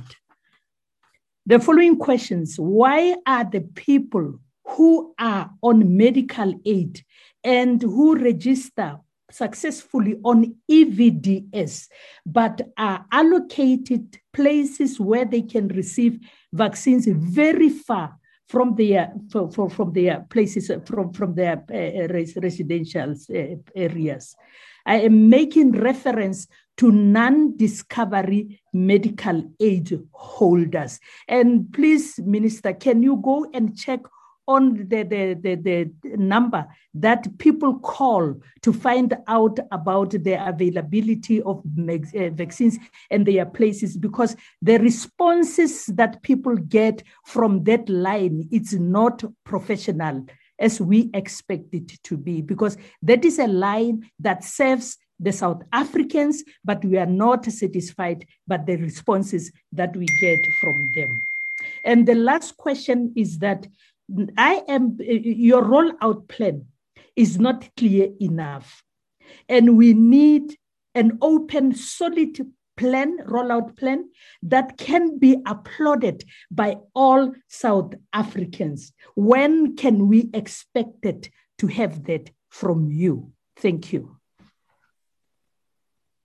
After Honorable Munyai, we'll try and get back Honorable Ismail. She did not complete her questions. Honorable Chairperson, there's no doubt, I think first and foremost, we welcome the report, both two reports from the from the ministry. Education. We sorry about it. Uh, we welcome two reports from the from the ministry, which are the one that really give us the current state of affairs with the with the vaccine as well as the as the Delta variant. And I think we welcome that report, and I'm sure as the portfolio committee, we should adopt that report as a very important progress before this portfolio committee. There's no doubt, Honorable Chairperson, there's no doubt that COVID 19 vaccine uh, can provide protection against many dangerous variants, such as Delta and the others that has been mentioned here today. It is very important that we demand universal global access to vaccine, especially to South Africa, South Africa, Africa, and the rest of the developing countries. It is within our national interest as the Republic of South Africa that all our people as a whole are vaccinated as practical and urgent as possible. And the vaccination number in these instances, Honorable Minister, has declined. Is this maybe have to do with the lack of vaccine or the lack of uh, vaccine uh, supply, or it is a lack of human resource capacity? It is very important to understand that. Honorable Chair, uh, the United Nations Chief Economics, uh, Elliot Harris, argued the following open quote the timely and universal access to, vac- to COVID 19 vaccinations will make the difference between the promptly ending the pandemic and placing the global economy on the resilient recovery trajectory or losing more years of growth and development and opportunities close quote all we're trying to put uh, all we're trying to plea with the ministries that uh, while we welcome the report, we need more supply of the vaccine. We need whether, whether, whether the people are affected, uh, whether our people are, are really in a situation where there's a poor socioeconomic status. In fact, regardless of the socioeconomic status, whether a person in Tsitsikamma in the Eastern Cape, whether the people are in Springbok in the Northern Cape, and whether people are in Hamudele in Limpopo, the people should have access to vaccine at equal rate. And we know it's not an easy uh, situation, intervention, because this have to do with the logistic, cold chain, and so on, which need to contain this vaccine at a particular temperature.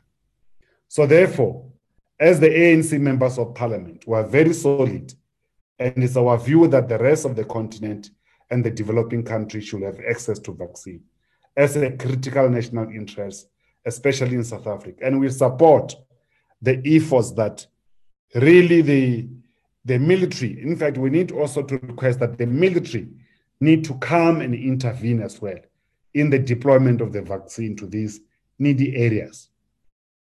We already know, Honorable Minister, that the, the business sectors is already uh, uh, receiving nearly a billion uh, to be able to roll out vaccine. But we are saying that to strengthen the capacity of the, the, the capacity of the developmental state, as we aspire to be in the ANC, as the ANC, we need to make sure that uh, we, the, we strengthen the capacity of the state by making sure that the military, like any other countries, are able to be allowed to vaccinate our people and the rest of the population. Thank you, Honorable Chairperson. Honorable Ismail. Thank you, Chair. Um, firstly, apologies for being cut off due to bad connectivity. I hope I can, you know, get through my questions now. So where I stopped was my fourth question. What mechanisms do we have in place to ensure people coming through the airports are not bringing in fake test reports? Or how sure are we that these reports are actually true? So the gist of the matter is what test verification met- methods are being put in place? My first question, is there any data available to show long-term effects of each vaccine? This is very important as we are getting some reports stating that, you know, people are dying the next day after taking the vaccine. But I think, um, you know, I think here, uh, you know communication to to to to to the citizens out there is important because uh, sometimes people just hear of this and they start panicky you know where they don't want to take the vaccination so communication uh, of you know the symptoms communications of the uh, you know efficacy of these vaccines are very important and enough of this is not being done i want to also stress you know that by now you know uh, the department should be aware. We we are in a third lockdown basically and the department the third wave and the, the department should be aware that they should have been already sourcing vaccines from more than one source. Now my sixth question i've been called by many healthcare workers they are having a problem registering on the system. I'm also going to stress again the efficacy of the j&j vaccine is most of our healthcare workers got the j&j vaccines how sure are we that the one jab is enough Honorable Minister, we are losing lives rapidly. Our vaccine rollout is extremely slow. Why are vaccinations not taking place on weekends as well? You know, the issue of budget, budget, budget. I think budget is compared to lives is, is, is something we need to deal with. Honorable Minister, how prepared are our health facilities? We had the first lockdown and we were told that, you know, the lockdown is taking place pre- to prepare our health system. And uh, we are now in a third wave and we still have issues of not enough beds, not enough uh, ventilators, not enough of vaccination supply, uh, uh you know, oxygen supply. This can't go on. Really, this can't go on. And my last uh, question, Honorable Minister, it's not dealing with COVID or maybe in some way dealing with COVID, but we are facing a pandemic that is taking lives at a rapid speed. We need as many hands available as possible to assist, yet our interns and com service doctors are not getting placements. Now, this is unacceptable and it's unfair. You know, their lives are dependent on their placements. Their lives are put on hold simply because the department has not planned effectively. Some have already wasted six, you know, they wasted six months. They've wasted six months of their lives. How are they expected to carry on with their lives and careers? Thank you. Okay. No, thank you, thank you, honorable members, for your questions. Uh, just from my side, it's just to honorable minister. Uh, the, the issue of uh, there are no serious side effects is a very important negative reporting which will always take away and allay the fears.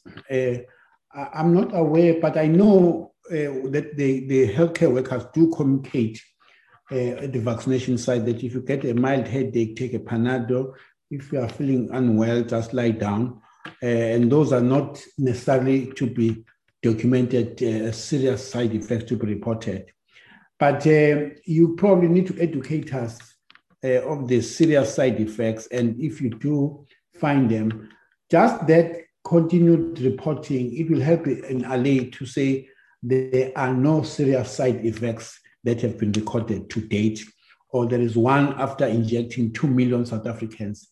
Uh, that part, I think, will also assist us, uh, uh, but it will, it will depend how quickly the clinicians and hospitals are providing you with information, because again, it must be us as the population that must still come and report that I have developed an embolism here or this and that has happened. So we can you can only report in as far as how much we bring you that information back to you.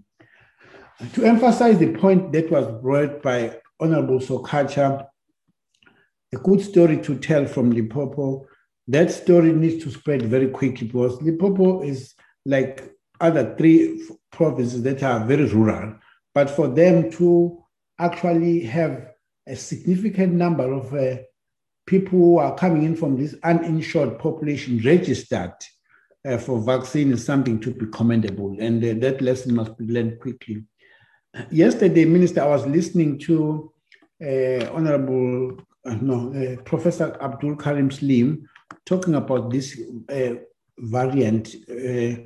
that it is very transmissible. It's easily transmissible, uh, but he was not able to comment about how, uh, he was not strongly commenting about how virulent or how dangerous it is. But it's just that uh, it will make us flood hospitals once you are infected with it, and therefore cautioning us. But um, uh, are we seeing a number of, are we really, are we getting admissions into general wards, or we are beginning to see most of the ICUs in most in most parts of our countries filled uh, up, so that we are already experiencing challenges. Uh, if maybe, uh, Minister, I, I, like the part that was um, raised, and it's not. I mean, firstly, we, we do agree with the Honorable Gwarube to say at that time we could not have kept that AstraZeneca, but if there's a consideration uh, of uh, getting it now, now that we have got a Delta one. Uh, is that something that maybe the minister is thinking about or the department is thinking about? Uh, thank you very much. Uh, you can then help us with the responses, Minister.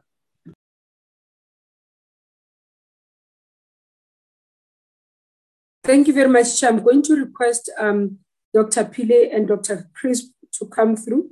We do have as well the, the DM with us, and then we'll wrap up. Thank you, Minister. Should I start? Um, my connection is not very good, so I won't put on my camera. That's okay. Um, I'll deal with the questions uh, relating to COVID, and then uh, uh, Nicholas uh, um, can, can cover some of the, the ones relating to vaccines. Um, if I can say that the, in terms of the third wave, after the second wave, we had been planning that we may have a, an, a third wave. And so uh, we have been working with our provincial colleagues. We developed what we call the resurgence plan, um, which outlines the lessons that uh, uh, were learned from the second wave around hospital beds, around oxygen, around PPE, around human resources, as well as medicines, and uh, what needs to happen uh, at a particular point in time in each provincial department in order for them to be ready. They all have that. They have the planning tools. Uh, we, we try and assist them as best we can. Uh, uh, obviously, this, this does require information on, from them in order to say, I'm having a problem here. Uh, we do monitor bed occupancy as well. In terms of adding new beds, uh, we had a meeting with the provincial uh, heads of department. The DG called that meeting uh, this week, and uh, we had uh, a discussion with the HODs about planning for, for the additional beds. They've all uh, already had the plans in place, aligned with the resurgence plans. Many, most of the provinces have have closed their field hospitals and are using the, the current facilities or expansion or extension of the current facilities and the alternative building technologies simply because of some of the challenges in order to make sure that this is something that can be more sustained. Uh, because if you if you use the field hospital you probably have to close it after a while and then all some of the resources in there become lost but if you have it in a in your own facility you can keep that uh, for a longer period and the investment is more, more cost effective in that context. So most provinces, uh, uh, if not all, have taken that decision after initially procuring a lot of the field hospitals. On the on the question relating to to um, the Free State and Northern Cape, I can say uh, uh quite clearly that uh, the the testing is continuing at the at the usual rate. However, the, the is certainly an adherence to the COVID uh, uh, regulations or the advice, or what, as some scientists say, is when people see around them that there are many people that are getting ill, your family members, your friends, etc., landing in hospital, or some of them even pass on, then that uh, uh, initiates a behavior change. The problem, though, is that that behavior change sometimes is short lived and uh, we consequently then have people that forget to use a mask and social distance. And then that's what drives the next wave. And then they, they learn again and then forget again. And so we need to we need to get them to consistently apply the non-pharmaceutical interventions because that's the most effective mechanism. Um, the question around how do we compare between the alpha, the beta, and the delta variants, the alpha variant was the was the initial variant. Uh, it was not as transmissible as the beta variant and had uh, uh, a fewer mutations on it. Um, the beta variant was far more uh, effective in transmission and was much more virulent. Now, from the beta variant, we have the delta variant. We certainly know that the delta variant is capable of being more transmissible than the beta or the alpha variant. And we don't know yet, in terms of its virulence, whether it's going to cause more severe disease than the beta variant. But what is very clear is that if you have a virus that is more transmissible, it does mean that more people will be infected than they were with the beta variant. And as that happens, those that are more susceptible will certainly need hospitalization. And so that's the uh, approach we're, we're, we're, thinking and taking. And in Gauteng, uh, that's largely what's been happening is that many more people are getting infected far more easily than they would if they were taking the beta and the alpha variant. So being uh, extra cautious is probably the most critical thing in order to make sure that transmission doesn't happen. Um, I think it's important to say that uh, in terms of uh, uh, transmission itself, uh, that uh, this seems to happen in a shorter time frame. There's a number of studies that are being done globally since the 85 countries that are affected across Europe, etc. Uh, they, they're predicting that the uh, trans- transmission occurs in, at a much shorter period of time than, than it would with the case of the, of the beta variant. In terms of what do we want to achieve with the lockdown uh, or the level four, I think one of our key objectives here is to make sure we can reduce transmission, which will then reduce hospitalizations and will have the knock on effect of a reduction in mortality as well. Um, I think that's, that's our key objective here.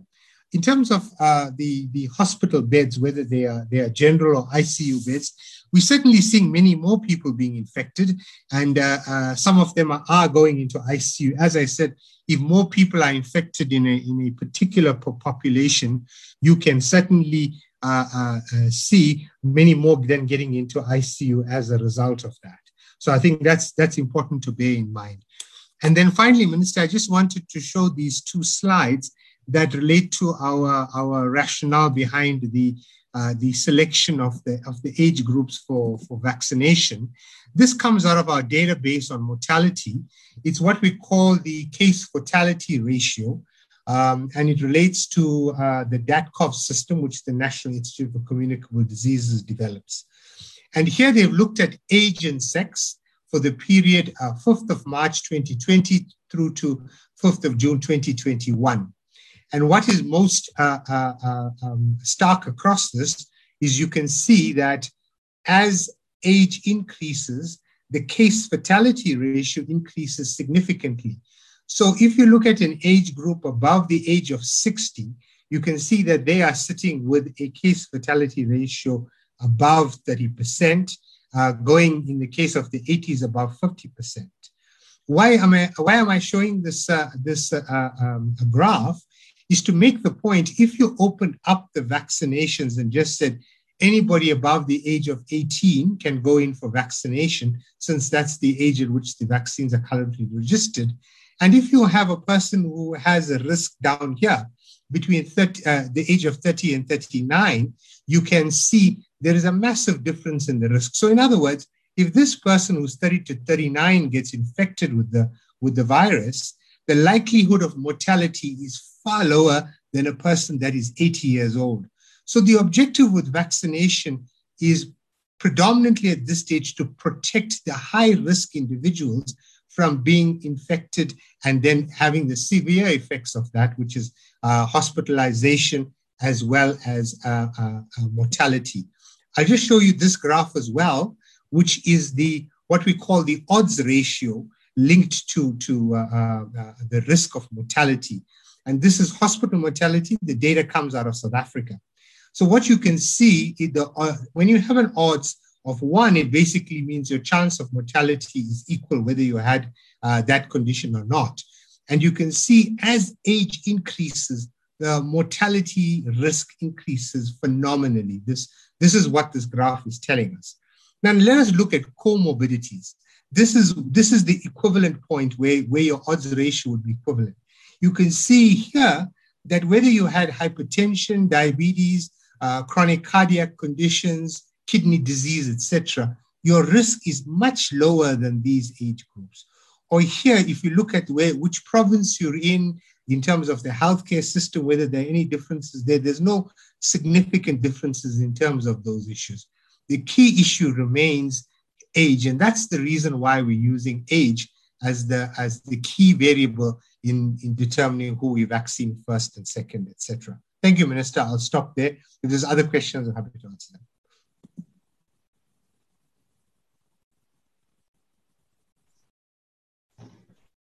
Thanks, okay, Dr. Pillay. Sorry, sorry, Minister. You can okay, proceed, Dr. Thank you very much, Minister. Thank, uh, evening, Chair, evening, Minister, Deputy Minister, and members of the House and colleagues. Um, thank you very much. I think maybe if, if I can just give some high level comments on uh, numbers first and then respond to some of the questions. So, as of today, or as of yesterday, we had uh, registered just under 4 million people on the, on the vaccination system, and we had uh, vaccinated at that stage uh, well, today we crossed the 3 million mark of total first dose vaccine or, or, total vaccinations that we have given to people in the country. Um, obviously, 480,000 of those or thereabouts were done during the Sisonke trial with the J&J vaccine, and the rest have been done since then, since the 17th of May. Now, what we are tracking and tracing at the moment to understand where we are registering and vaccinating, and uh, to build on what Dr. Pillay has said about our targeting of the population, we know that at the moment the total population registration coverage is sitting around about 53% for the target population, but it varies a lot from province to province, and we have lessons to learn from that. It's the highest in Limpopo, which is at 74%. Uh, we have said this before in the public space. It means that it's not, and the second highest is the Eastern Cape, uh, and it means that it's not necessarily the urban areas that are performing well. In fact, it is the rural areas. In fact, the low performances are in the urban areas. Vaccination coverage is around about 47 to 50% in KwaZulu Natal and Limpopo of this target population, uh, whereas in some other provinces it's still below 25%. And there are specific problems from one province to the other that we are trying to understand at district level and to assist them. Now, what's interesting is it's very different between the insured population and the uninsured population, whereas in the insured population, whose numbers are significantly smaller, we have that um, uh, the, uh, the, the, obviously the lowest vaccine coverage is in the rural populations where a relatively small proportion of insured people have in fact registered. Whereas in the urban, in the uninsured population, the rural provinces are doing better than the urban provinces and are getting above 50% vaccination of the uninsured target population as of uh, this week.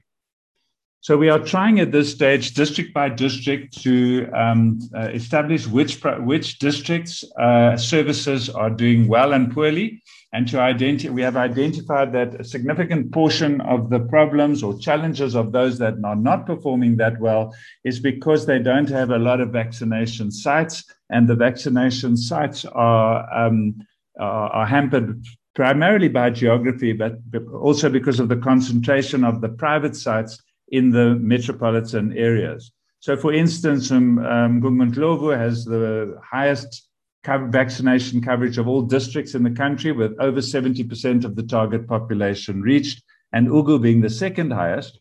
Whereas we have the, the, the districts in the Northern Cape where the distances are very far, and they were going to rely on the Johnson and Johnson vaccine, which has only just uh, arrived and uh, is being used not in the population program yet, which I'll speak about in a minute, uh, they are struggling to get their rates up above 20%. There are some areas, uh, some districts where we are identifying that the gap between registrations and vaccinations is uh, very wide, and in others where it is very small.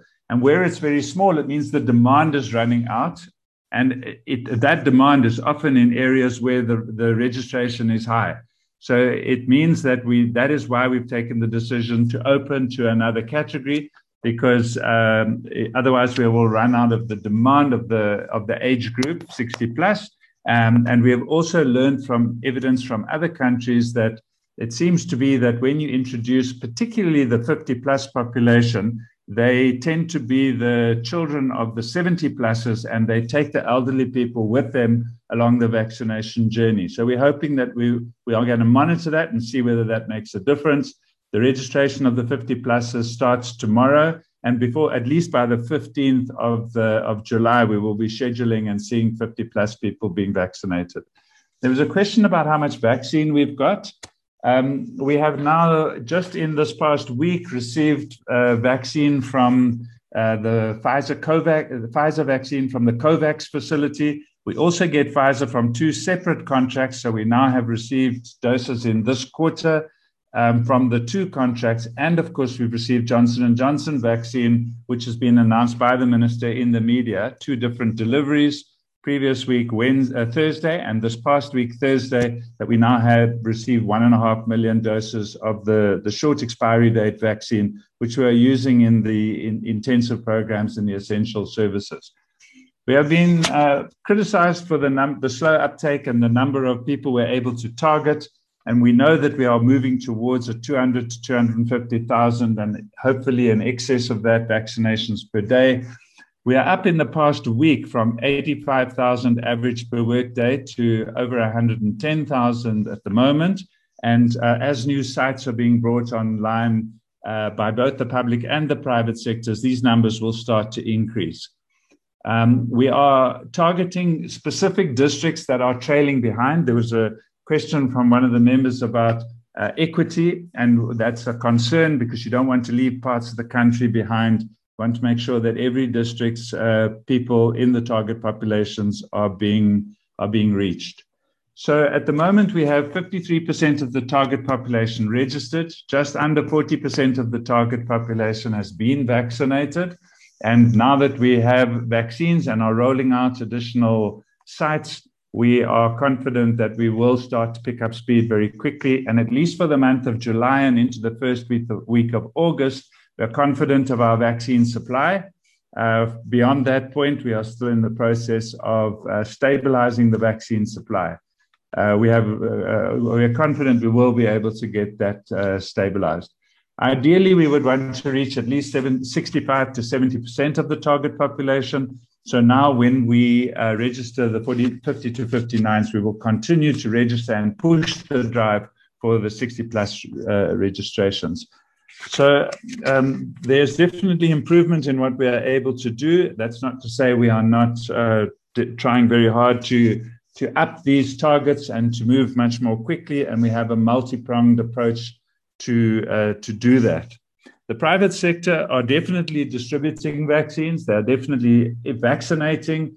They have a large number of sites and they, we have meetings with them twice a week. And we appreciate the, the way in which we are working together very closely to make sure that we reach a bigger population.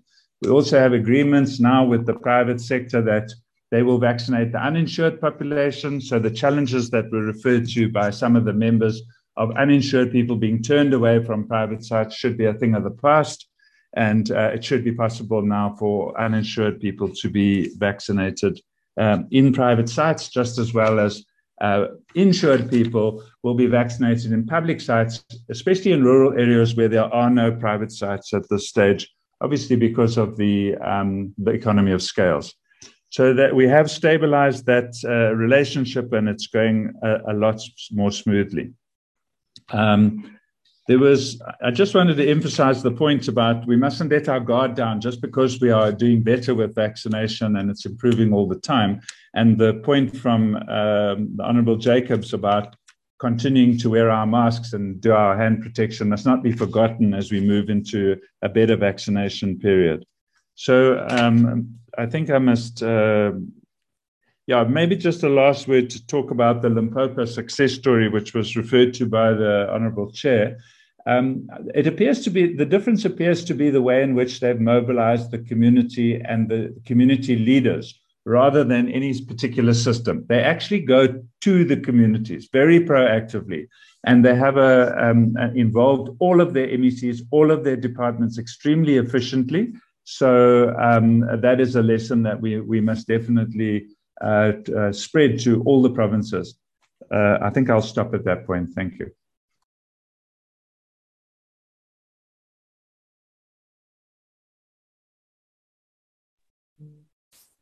Jim, you want to come in before I come? Uh, thank you, thank you. Greetings to uh, our honorable uh, uh, colleagues uh, Uh, from the portfolio committee. Uh, I'll, I'll just deal with a few issues. I think the team has dealt with quite a number. Just uh, one, um, the, the question from Honorable Emam Shaik about the Delta and why we didn't stop traveling. Uh, I think this this matter has been dealt with. I know he he's still not happy about the fact that we said we don't have any direct flights.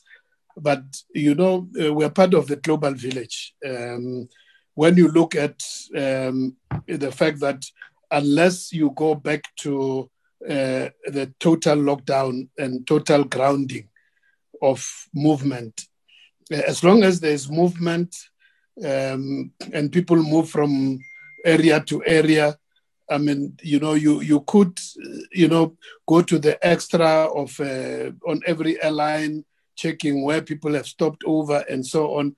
But the question will be whether, you know, what you will achieve through that will be worth the cost and, and the effort when you have many other areas where you can get maximum impact. So, so I think it was really a balancing act, and uh, you know it would be an, a different matter if there was uh, uh, uh, uh, plane loads of passengers coming from New Delhi, from Mumbai, coming directly here. Then you would have some way of managing that. So um, I know that some honorable members still remain unhappy with that. Um, uh, Honorable Van Staden about uh, just opening registration. I know Dr. Pillay did deal with that, showing the the uh, the rationale, the scientific rationale of age differentiation. Uh, clearly, there is more to gain uh, because, as he has he has shown in one of the slides, basically the the um, what, what has been proven is that your hypertension, your diabetes, uh, heart disease, kidney disease, and so on. Generally speaking, you know, those uh, non-communicable diseases which largely go with, uh, you know, um, uh, which are also sh- shown uh, over, over and over again to be uh, the risk factors in terms of serious illness, have a very close relationship, if not very direct, with the age, I mean, the extent of age, and, and therefore uh, using that as a as, as a kind of a, a, a, differentiation, you you you're able to also at the same time um, just beyond just the risk the, the risk factor of mo- uh, mortality and morbidity in terms of age, but also it captures also your other risk factors which also uh, get more and more with advancement of age. I think the, the role of private sector, uh, other the colleagues have already dealt with. Um, now, the question of Honorable Ismail about why Gauteng, uh, clearly we all know that uh, Gauteng is the you know center of our economy in terms of you know business. Uh, um, so in terms of uh, travel, uh, people who come you know travel all over the world for various purposes, whether it's business or leisure or or, or whatever yeah, it's, it's largely into Gauteng. And once there's a, as, as, the, as it has been shown, the increased transmissibility, once that arrives in Gauteng, uh, is also the most dense of our provinces. So uh, uh, that's why the, the transmissibility, once once the virus arrives in, in, in, in the center of our, our most cosmopolitan city, I mean, the province, the question of AstraZeneca, whether um, uh, whether it, I mean, I, I, maybe not one should not go back to the argument of whether its uh, limited efficacy on on the beta variant was correct uh, to dispose of it to sell it to other uh, countries. With the current information that it's, it's, it's quite efficacious when it comes to the delta, uh, there will be clearly no need. I mean, it's already registered. Uh, its its safety has already. The only question at the stage was not really in terms of safety. It was more of efficacy and efficacy specifically in terms of a, a particular variant. There will be no need to seek any further approval by the regulator. Um, and I think Dr. Crisp has dealt with the fact that, you know, I mean, we, we the thing which, which determines how speedily we move uh, are basically two factors is availability of vaccines and also once the once the vaccines are there uh, the, the human resource uh, cap- capacity um, and and so as the stock mainly is stock because we have, I mean all the provinces have already identified the sites and potential human resources but to activate those especially where we have to pull in additional uh, human resources. You can't do that until you know you've got stock. And as it's indicated, as the reliability of stock improves, you're able to activate more sites, bring in more people. And we can assure honorable members that as this stabilizes, hopefully we can get stability also with the J&J and also with the dominance of the of the Delta. Uh, if I mean, uh, and I hope that we can still be able to access further stock from uh, AstraZeneca, from the Serum Institute. Uh, that will go a long way while we're looking at the other sources like Sputnik, Sinopharm, Sinovac, and so on. Um, yeah, I think I think maybe just having dealt with that, Uh, I think just to agree with the Honorable Jacobs that uh, it's important, Honorable members, that we continue to emphasize that while vaccination has shown to, to add to protection, um, it's not a panacea to dealing with this uh, pandemic. It has been shown not only in our country where we are still early with the vaccination, but in countries which have been quite advanced with vaccination. As we learn now, you know that in countries like Australia, the number of cities which are under lockdown. Uh, um, there was also a report from um, from uh, uh, Professor Abdool Karim uh, about um, what is this uh, island? Uh, colleagues will remind me with less than hundred thousand people um, were having vaccinated, but they have got to come back to lockdown because of the fact that the, the delta is also you know, uh, descended on, on, on them. I'm sure colleagues will just remind me the name of our Seychelles, uh, Deputy Minister. Seychelles. Seychelles. Yeah, I mean, they have done the vaccination. They've got less than 100,000 population. They've done almost everybody, but they've got to take measures because notwithstanding the vaccination, uh, they've been descended with a severe, uh, you know, uh, wave, a third wave of, of the COVID. So it's not a panacea. I know that uh, uh, those who want to whip, uh, with, you know, whip up the government for everything, want to promise the population that you just have to vaccinate, then it, then it's uhuru. I think it's a state. I mean, it, unfortunately, in real life, that's not the fact, and uh, so we must always uh, uh, make sure that our population is aware of that. so the NPIs must always be emphasized agreeing with the with the colleagues. Uh, the the rollout plan, I think it's it's you know, uh, uh, honourable members may not be satisfied. I'm sure, honourable minister, when we come back, we can again maybe just to reiterate a full explanation of the plan and in terms of, of where we are in terms of the execution. Um, I don't know if uh, I would I mean, I'll, I'll, just comment on this, but I, I would request Anban also, Dr. Pillay, just to come back just on the facts. This issue that SAHPRA is allegedly captured by Bill Gates and what what, I mean, um, that, that can't be any far from the truth because, um, you know, while there are a number of donors from time to time who contribute, especially SAHPRA, when SAHPRA was being set up, when it had to catch up with the backlog, there are a number of funds which were sourced from various sources to help SAHPRA to, uh, to, to, to clear the backlog. And they've gone a long way in terms of doing that.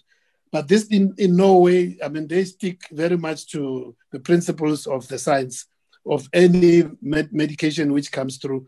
And, and they work only on the question of whether this is compliant with the requirements.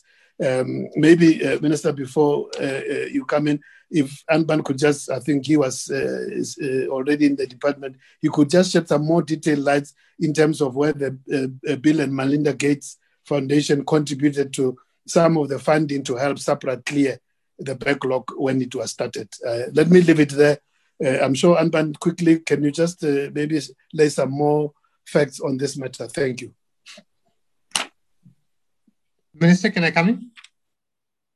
Yes, please proceed, and then I'll, I'll close up for the first round of the questions. Thank you, Minister.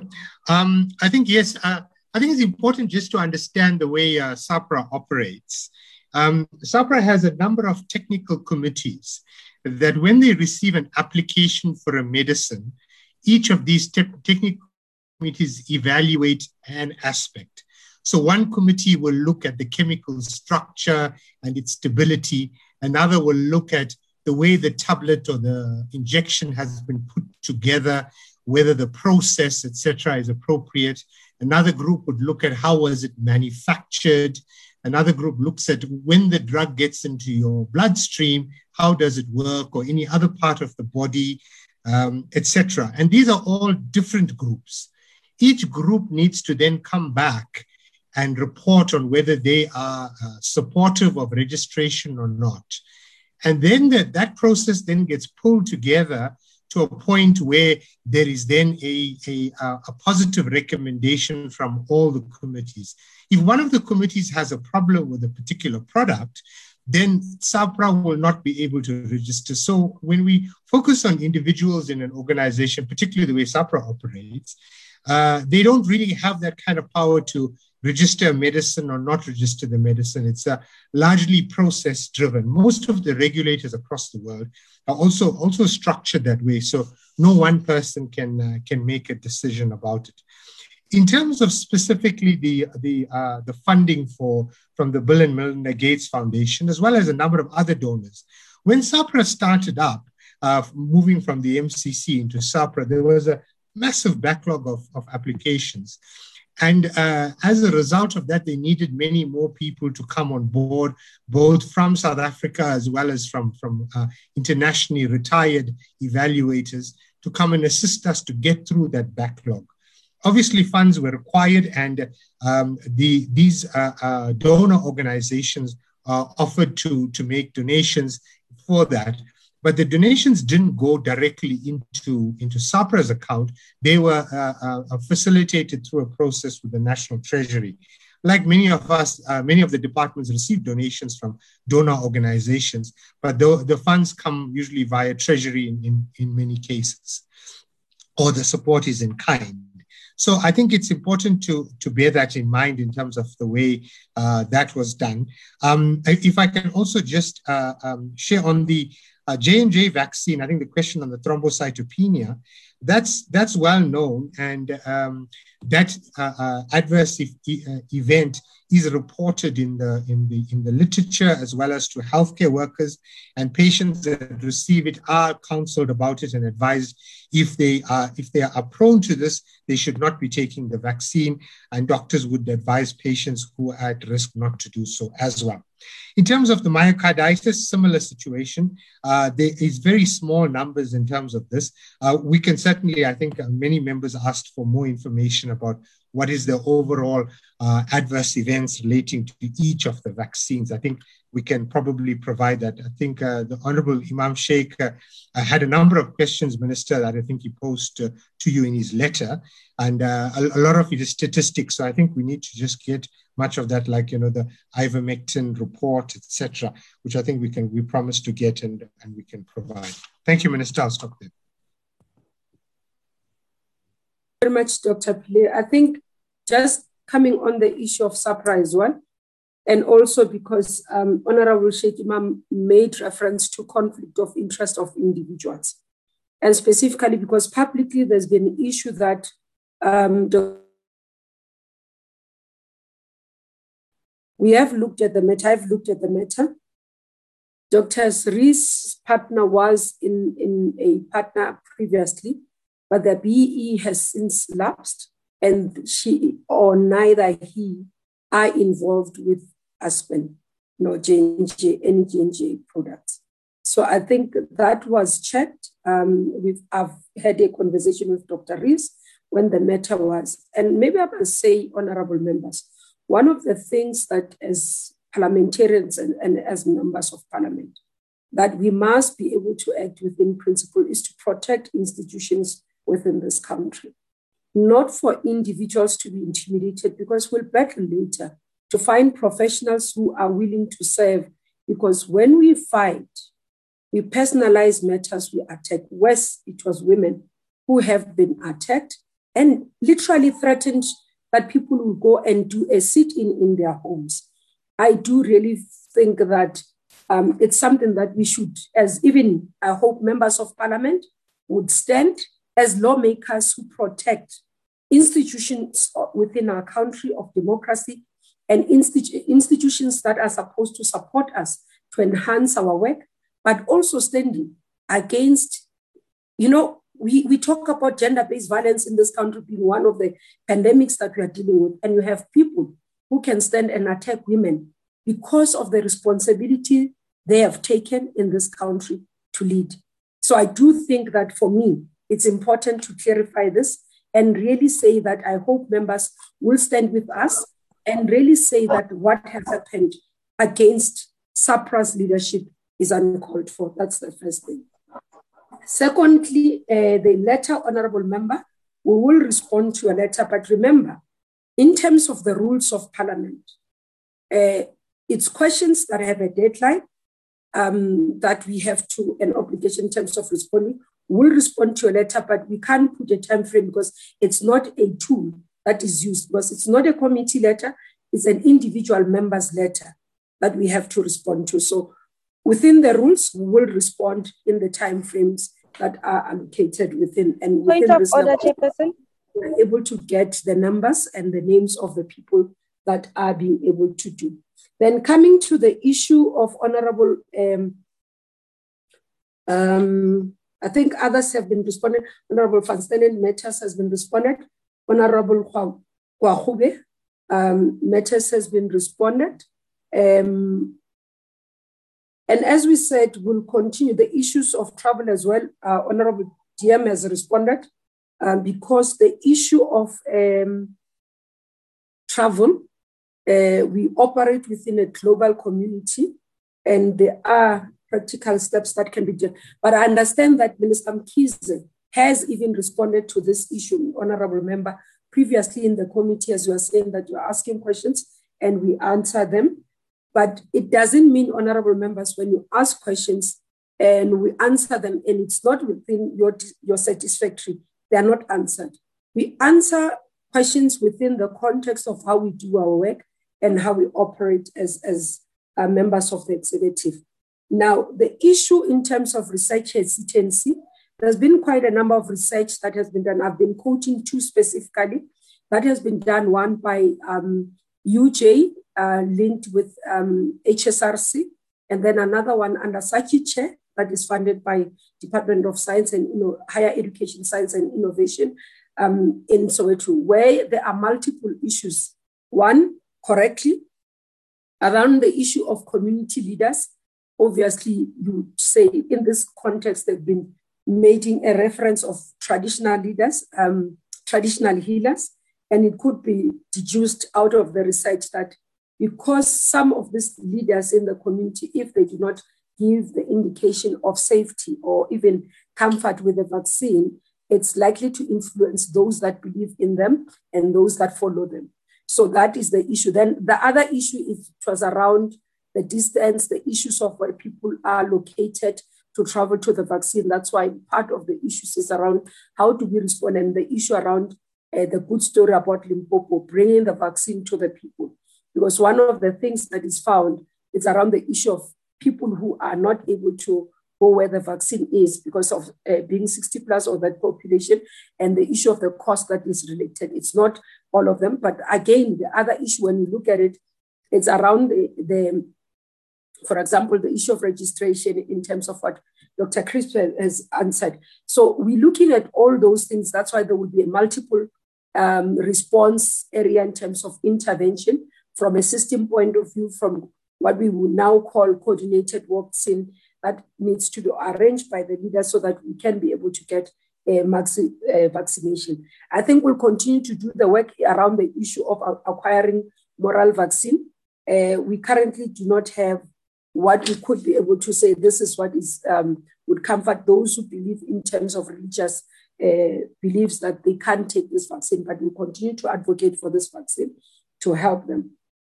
The issue of impact of communication, I think the other issue, which would be around honesty and transparency. So we are required to, to be transparent in our reporting, to be honest in what we are doing and accountable. And I do hear what Honorable Member is saying in terms of sometimes it puts a lot of pressure on individuals and therefore they end up being depressed and all those things by seeing the number of people dying. But in terms of statistics, you've got to be accurate, you've got to report openly, you've got to be transparent in the reporting. But I think one of the things that we always emphasize is around support, uh, social economic, um, sorry, uh, taking care of the social issues in terms of, that's why some of the people who talk about pastoral care, when we meet with the leaders of, of the churches, we talk about that, but we talk as well from the traditional leaders providing support and within communities, but also ourselves as members of parliament, we remain having responsibility in ensuring that we provide that. I think um, quite a number of them have been responded to as well. Uh, the issues around um, what Honorable Thembekwayo, what Honorable um, Munyai has raised. Indeed, the President Ramaphosa continues to be the champion about global access to vaccine and as well making sure that vaccine is equitable. You'd understand in various platforms that is taken, Honorable Munyai, that he's been vocal about this to say we need to ensure that it's not only those who have I are going to get access to vaccine, but everybody from issues of developing developed countries and developing countries, from individuals who are coming from um, you know, based on the inequalities that we have, we must make sure that we roll out the vaccine to even the most remote areas and the rural areas and the most poor and the vulnerable. So that's what is being advocated by our, our government to ensure that we do continue to ensure that we are able to do what we are expected to. I think, Chair, I've been able to close off all the um, issues that were outstanding from the reports and we can take um, further more questions if they still exist. Thank you very much. Yeah. Honorable members, uh, thank you very much, Minister. There are four members that I've recognized, and I've really uh, engaged them on a chat group that will take one question per member, a follow up, because we have been here with our staff members from nine o'clock in meetings, and therefore we may not extend it too long beyond this seven o'clock. So the people that I've recognized and their, their names are in the chat group is Honorable Van Staden, one question. Honorable Sukers, one question. Honorable Wilson, one question. Honorable Shaik Emam, one follow-up. Those are the ones that I've recognized. I've asked actually asked Honorable Sukers, who also came in and said, look, please, can you follow up by writing it down so that we can release our staff members and all of us who have been in this meeting. In that order, honorable members, one to four. Thank you, Chairperson, um, for the second chance. I still do not hear what uh, uh, um, measures will be put in place to help our disabled people in South Africa to be to get vaccinated faster um, for those who do want that. And I still do not hear measures uh, what is going to happen to fast track the vaccinations throughout our population. And I I would gladly would like to hear from the Honourable Minister by what time and date will South Africa be completely vaccinated? Because if you're going on on this pace, I, I, I'm, I'm afraid it's going to take us a very, very long time. Thank you, uh, uh, uh, Chairperson. Okay, next. Um, Honorable Chair, thank you so much. I won't be long. I just want to say thank you to the Minister for that direct response um, on the ethical vaccines it is appreciated and uh, we really trust that that will be um, part of the rollout um, at the soonest um, um, possible time. Now, Chairperson, I need to say this. We are unhappy. Unhappy is not the word. It is unacceptable is the word in response to what the Deputy Minister said. The, um, pre, the Minister Zweli Mkhize in May said that they are, they are urgently looking at the ports of entry. Nothing was done. It's a note that must be made by the committee. So the escalation in cases has directly to do with how we've managed the ports of entry and the ex- and how the Indian variant has escalated because of the failure of us managing the processes. The practical issues, Chair, is very important that was raised by um, the physician in our committee. Um, the issue around the practical steps of non pharmaceutical measures and comprehensive care, we need practical examples, Chair, because we are already seeing the signs in my constituency of a rerun of what we saw in January, with um, the health services being under pressure and that we don't have uh, emergency services that are responding timeously to people who are in need of oxygen. So the, the issues that were raised by um, um, Dr. Ken, we need those practical answers to be given to us. And although I appreciate the fact that the uh, D- Department of Health does um, academically respond, we cannot afford academics. We need the practical output of what is being done. The status of the field hospitals, where that is at in all the provinces. We need to know what is being done in terms of augmentation to ensure comprehensive care. Those are my um, um, um, notes, Chair, that I just want to bring to the attention. And again, thank you, Minister. I am relieved that you have acknowledged, at least, at the very least, the need for the uh, ethical vaccine. Thank you. Honorable Wilson.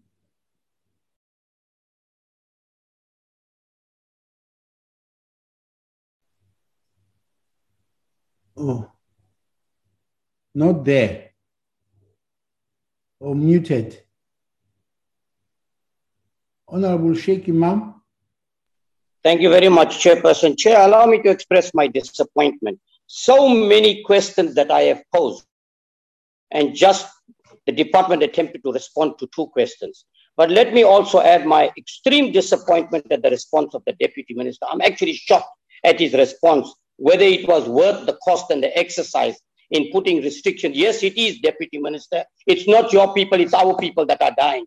If you put the measures in, our people, you could have saved some life. We said, stop the travel, Indian travelers coming into the country. But you are saying you have to do an exercise to see if it's worth the cost. I'm actually very disappointed at your response. Minister, acting minister, I've said to you about Dr. Shankara Chetty. I don't know why your department believes that you're alone to yourself. Person who's recognized worldwide. And I've spoken to many doctors in the last week or two who have indicated they are all using a similar treatment and it is working. Why mm. are we not mm. considering mm. these things but just talking about evidence based? When you talk about, I've given you evidence based on health, on the World Health Organization, which has stopped the rollout of some of this vaccine. When it suits your department, you'll accept it. Evidence. When it does not suit, you won't. Why have you still not contacted this doctor, which might go and save many lives in this country? Thank you. Honorable, that was the other hand I recognized. Okay. Then uh, we're going giving back to the minister and his department. Thank you very much, Chair. I think let me start with the issue of travel. Perhaps maybe there's a misunderstanding of what the DM is saying. And because I've been extensively involved as well. When you look at issues of travel, um, in terms of traveling, what we have as a country, when we get info and what we have put in place, when we get traveling, we don't do what only what we are doing. So similar within the health space, the aviation space will have international protocols, the travel and tourism will have international protocols, and it will have guidelines on how countries respond in terms of travel and in terms of how things are done. So based on that, that's what government would have looked at holistically to say from this side in terms of what is being said by UNWTO, by what is being said by global aviation industry in terms of traveling and how restrictions are done. The current issue is that we should not close international borders because they impact negatively as well on the pandemic. But again, honorable members, let's remind you, the country has adopted a risk adjusted strategy. And in that process, we said the importance of balancing lives and livelihoods. So we save lives, but we also save livelihoods. So, in the process of that with travel, when the matter of Delta was discovered for uh, India, part of what, as government, we have put in place is that all travelers that arrive in the country within 72 hours, you need to have done a test, test and produce your negative test results. This is what is being done. If you arrive in the country and then you have been screened by Port Health, and then you are found to have symptoms in the process, then you are isolated. You are requested to go into a quarantine of not less than 10 days. So to say that as a country we have been reckless, we have not put mechanisms and measures in place to protect South Africans is not correct, is not true. Unless if honorable members have missed that part of the directions or of the regulations, because it's very clear. Anyone who arrives, whether even from countries that we think that they are safe, they have been in, received immune across, whether it's Europe, whether it's where, everybody who arrives in this country requires, is requested to produce those tests. That is a mechanism to provide with for us to, to protect us. We as South Africa, we were the first to complain and raise concerns when everybody started calling beta a South African variant. We felt that we are being isolated We felt that we are being ostracized in the midst of a pandemic. So you can't suffer twice suffer from a pandemic and suffer for, from discrimination. And we can't be the ones to also go and say we must actually make other nations to suffer twice. But we are not saying we should not protect our country. So there is that clear indication of protocols and mechanisms that have been put in place, including within the community in terms of what we are doing. So I wanted to clear that. I think there's a misunderstanding of what the DMS said. And I think there's misunderstanding of what government has done in terms of protecting South Africans, and will continue to do that. So the other issue. Chairperson, of, the acting minister is misleading us here, Chairperson. Agree, the, chairperson, the, the minister Agree. is misleading us here. Many countries has put in restrictions. So Honorable don't say Emam nobody is Shaik. putting restrictions. Honorable Emam Shaik, you No, will, not, Chair. you will not do that. Order, You will- Honorable Chair. You will not do that when the minister is on the platform. If you are not happy with the question, if you know, if you are not happy with the answer, you know how to do it. You know how He's to messing up a good meeting. He's messing up a good meeting. continue, Minister. Honorable Shim, eh, uh, Emam Shaik, we can have the discussion. Fortunately, one participates in global platforms that deals with these matters. So we can have a conversation and we can take you through how the decisions in countries are taken and what is being done so that we can be informed, all of us. So it's not out of a point of being informed. I'm speaking quite from an experience. I sit on the Sustainable Tourism on the World Economic Forum. We deal with these matters quite regularly. And we are able to evaluate in terms of countries, what they are doing in terms of travel, and we can give you clear indication of why certain countries will have taken a particular decision and all that, so that you can understand why South Africa will take a particular stance in not taking that what you are saying we should have done. Just to indicate in terms of fast tracking of the of the vaccine rollout. Honorable members, one is not going to be here and say we are not concerned about how we fared with the 60 plus population. I think we've been open about it to say we would have loved to have finished the population by today, which is 60 plus. And out of that, now we had to go back and look at what has cost us not to reach this target. So part of what we are doing, hence we are looking at multiple approaches in terms of implementation of our vaccine program.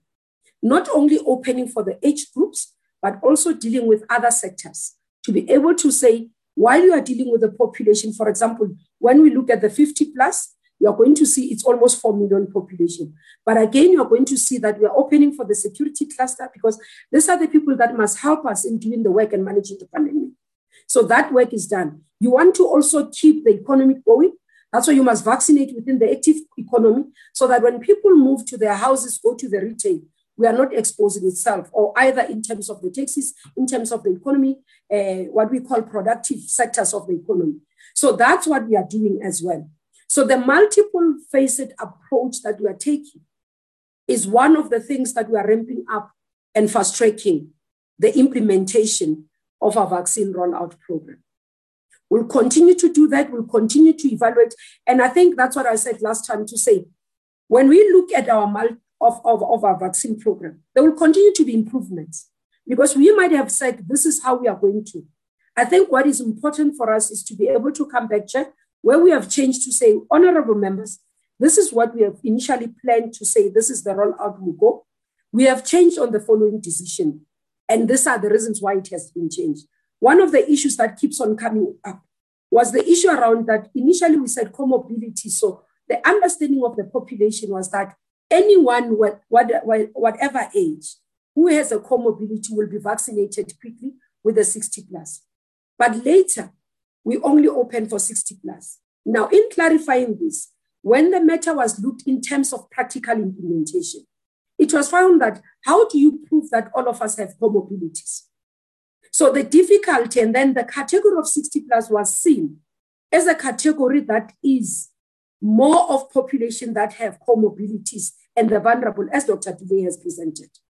So that's how the decision was taken. So we'll go back as well, Honorable Van Staden, to really look in the issues around disability. Because part of what we must do is that when we take a decision to say this is how we are rolling out, let's look at the practical implementation of the process. I know with many disabilities, you have a certificate or a medical report, but there are certain disabilities that will not. So we'll have to look into that. How do we balance that? And maybe perhaps respond when we come in the next two weeks to say, we've looked at this. This is what we think is practical about implementation. So it's very important for us to be able to be transparent in how we do. And that's why I'm saying perhaps maybe the weakness might be as we come, would not say, this is what last time we said, and this is what we have reviewed. Because every week we review, we go to the IMC, and then the IMC looks at what we have been able to achieve, where there are bottlenecks, then also recommends. And the technical teams as well looks at how we are rolling out, how do we do in terms of implementation. So we're looking at ramping up as well the sites to be able to have more sites in terms of vaccine rollout. And that's why we can talk about success stories and learning out of success stories. So when tomorrow we come back and say, this is how we have changed it, we'll be able to account to say, this is what we have done. So that's the issue. Now, um, practical steps on non-pharmaceutical, the issue of field hospitals, honorable members. What we look at, obviously, one, one had to look in, in terms of where the field hospitals, and you would understand Part of the issue was that many, for example, let's take Gauteng. Gauteng, when we engaged, we asked about Nasrec, and they say, no, look, when we had Nasrec, we never even had full capacity in terms of Nasrec. So when you looked versus the cost and the occupancy, it didn't make sense. But what Gauteng had done over time during level um, first wave and second wave was to add capacity in terms of beds in the hospitals. So many of the provinces would have done that as they disseminate or as they uh, do away with the field hospitals. You'd find within the hospitals themselves, there's additional capacity that has been brought. For example, in Gauteng, we have about 1,400 additional beds. What would have affected Gauteng more is because of the absence of Charlotte Maxeke. We, with the fire um, that no one could have anticipated. But when you look at the alternative technology buildings that have been brought, one in Jubilee, the second one in um, that we call Anglo Ashanti, the third one in terms of Bronkhorstspruit, and the other one in Bar. Those, when you check in terms of capacity, then you see that the beds add in terms of what we need. Currently, when we evaluate, for example, in Gauteng, we do not have those beds fully 100% capacity. But another thing that we had to do in intervention as we look at what is happening and managing the pandemic, because sometimes it, it, looks like we do not. There's a team that consistently look at what is happening based on the numbers and do interventions per province. Now, when you look at Gauteng, where there's pressure is the private sector. Now, I've been daily, I'm in contact with the, the Department of Health in Gauteng. We held a meeting between the National, the Ministerial Advisory Committee together with the advisory committee of the Premier, to look at whether we are missing each other in interventions, to close the gap so that we can make sure that we're on the same page. Because some of the people who sit in the NEC are clinicians who have practical experience and what they're literally on the ground. And part of what we found is that the bed capacity is there. There are two areas where there's strain, which is the ICU and also in terms of the emergency area. Now, we do not have shortages of oxygen. That capacity is there. In terms of the ICU as well, it's around the turnaround time. And we looked at interventions to say, how do we respond to it? The other issue that we had picked up was around the turnaround time of sourcing of human capital, because to activate some of the existing beds, you need to have the human capital to be able to activate them. And that work, that's why the president, when he announced, he was able to say to us, Solidarity has brought in money to be able to recruit the nurses to be able to assist us within Gauteng. We are monitoring other provinces. We don't think where we are, we are in trouble. Remember as well, the, the department has been in this committee to come and say, we have developed an action plan to, in response to a search together with WHO. And once we have a search, that's what gets activated. So all the provinces were given an indication to activate and get everything ready. And there is a there is a reporting mechanism that continuously monitor what is happening in terms of beds across the country, in terms of oxygen across the country supply, in terms of ICU and all that. In Gauteng, for example, again, there's been a team that has been established jointly to look at sourcing when a patient goes to private sector, how do we transfer that patient into public sector? So that where there is gaps in terms of non-availability of a bed and the other side has an availability bed, there is smooth transition. The ambulance can know where to take the, the patient, not to go to a hospital that is full. So work is being done, honorable members, not that we are not listening, not that nothing is being done. Consistently every day, work is being done to ensure that we respond to the pandemic. And we do believe that as we emphasize what needs to be done by the department, we need to emphasize again the responsibility of citizens to be able to assist us to manage the pandemic. Again, all the gatherings have been stopped. No one should be encouraging gatherings, especially political parties, including all where we all belong, to not encourage gatherings. We must see leaders speaking out because it's not only the responsibility of the department and the responsibility of healthcare workers to save lives, it's responsibility of all of us. Thank you very much, Chair. Uh, honorable members, we would like to put this uh, to a close after the minister's uh, address. Uh, we, you know, honorable members, if there are questions that you have not been satisfied in getting responses, you know you follow the same process that we do to in Parliament. So it's not different here too.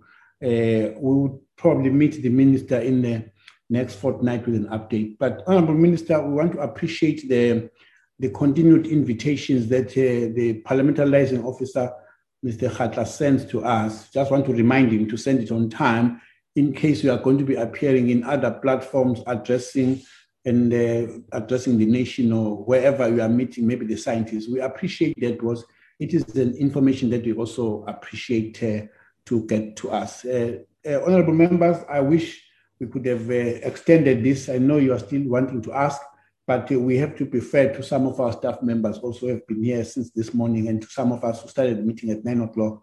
Thank you very much. We would like to bring this meeting to a close. Thanks. Thank you very much, Chair. Thank you. Thank you, Thank Chair. you very much, Chair. Go well. Go well. Thank you. Please, Thank next you, time. Chair. Thank you, Chair, for your hard working. Dr. Harvard, thank you very much. Thank you. Thank you. Thank you, Minister. Good night, everyone. Thank you.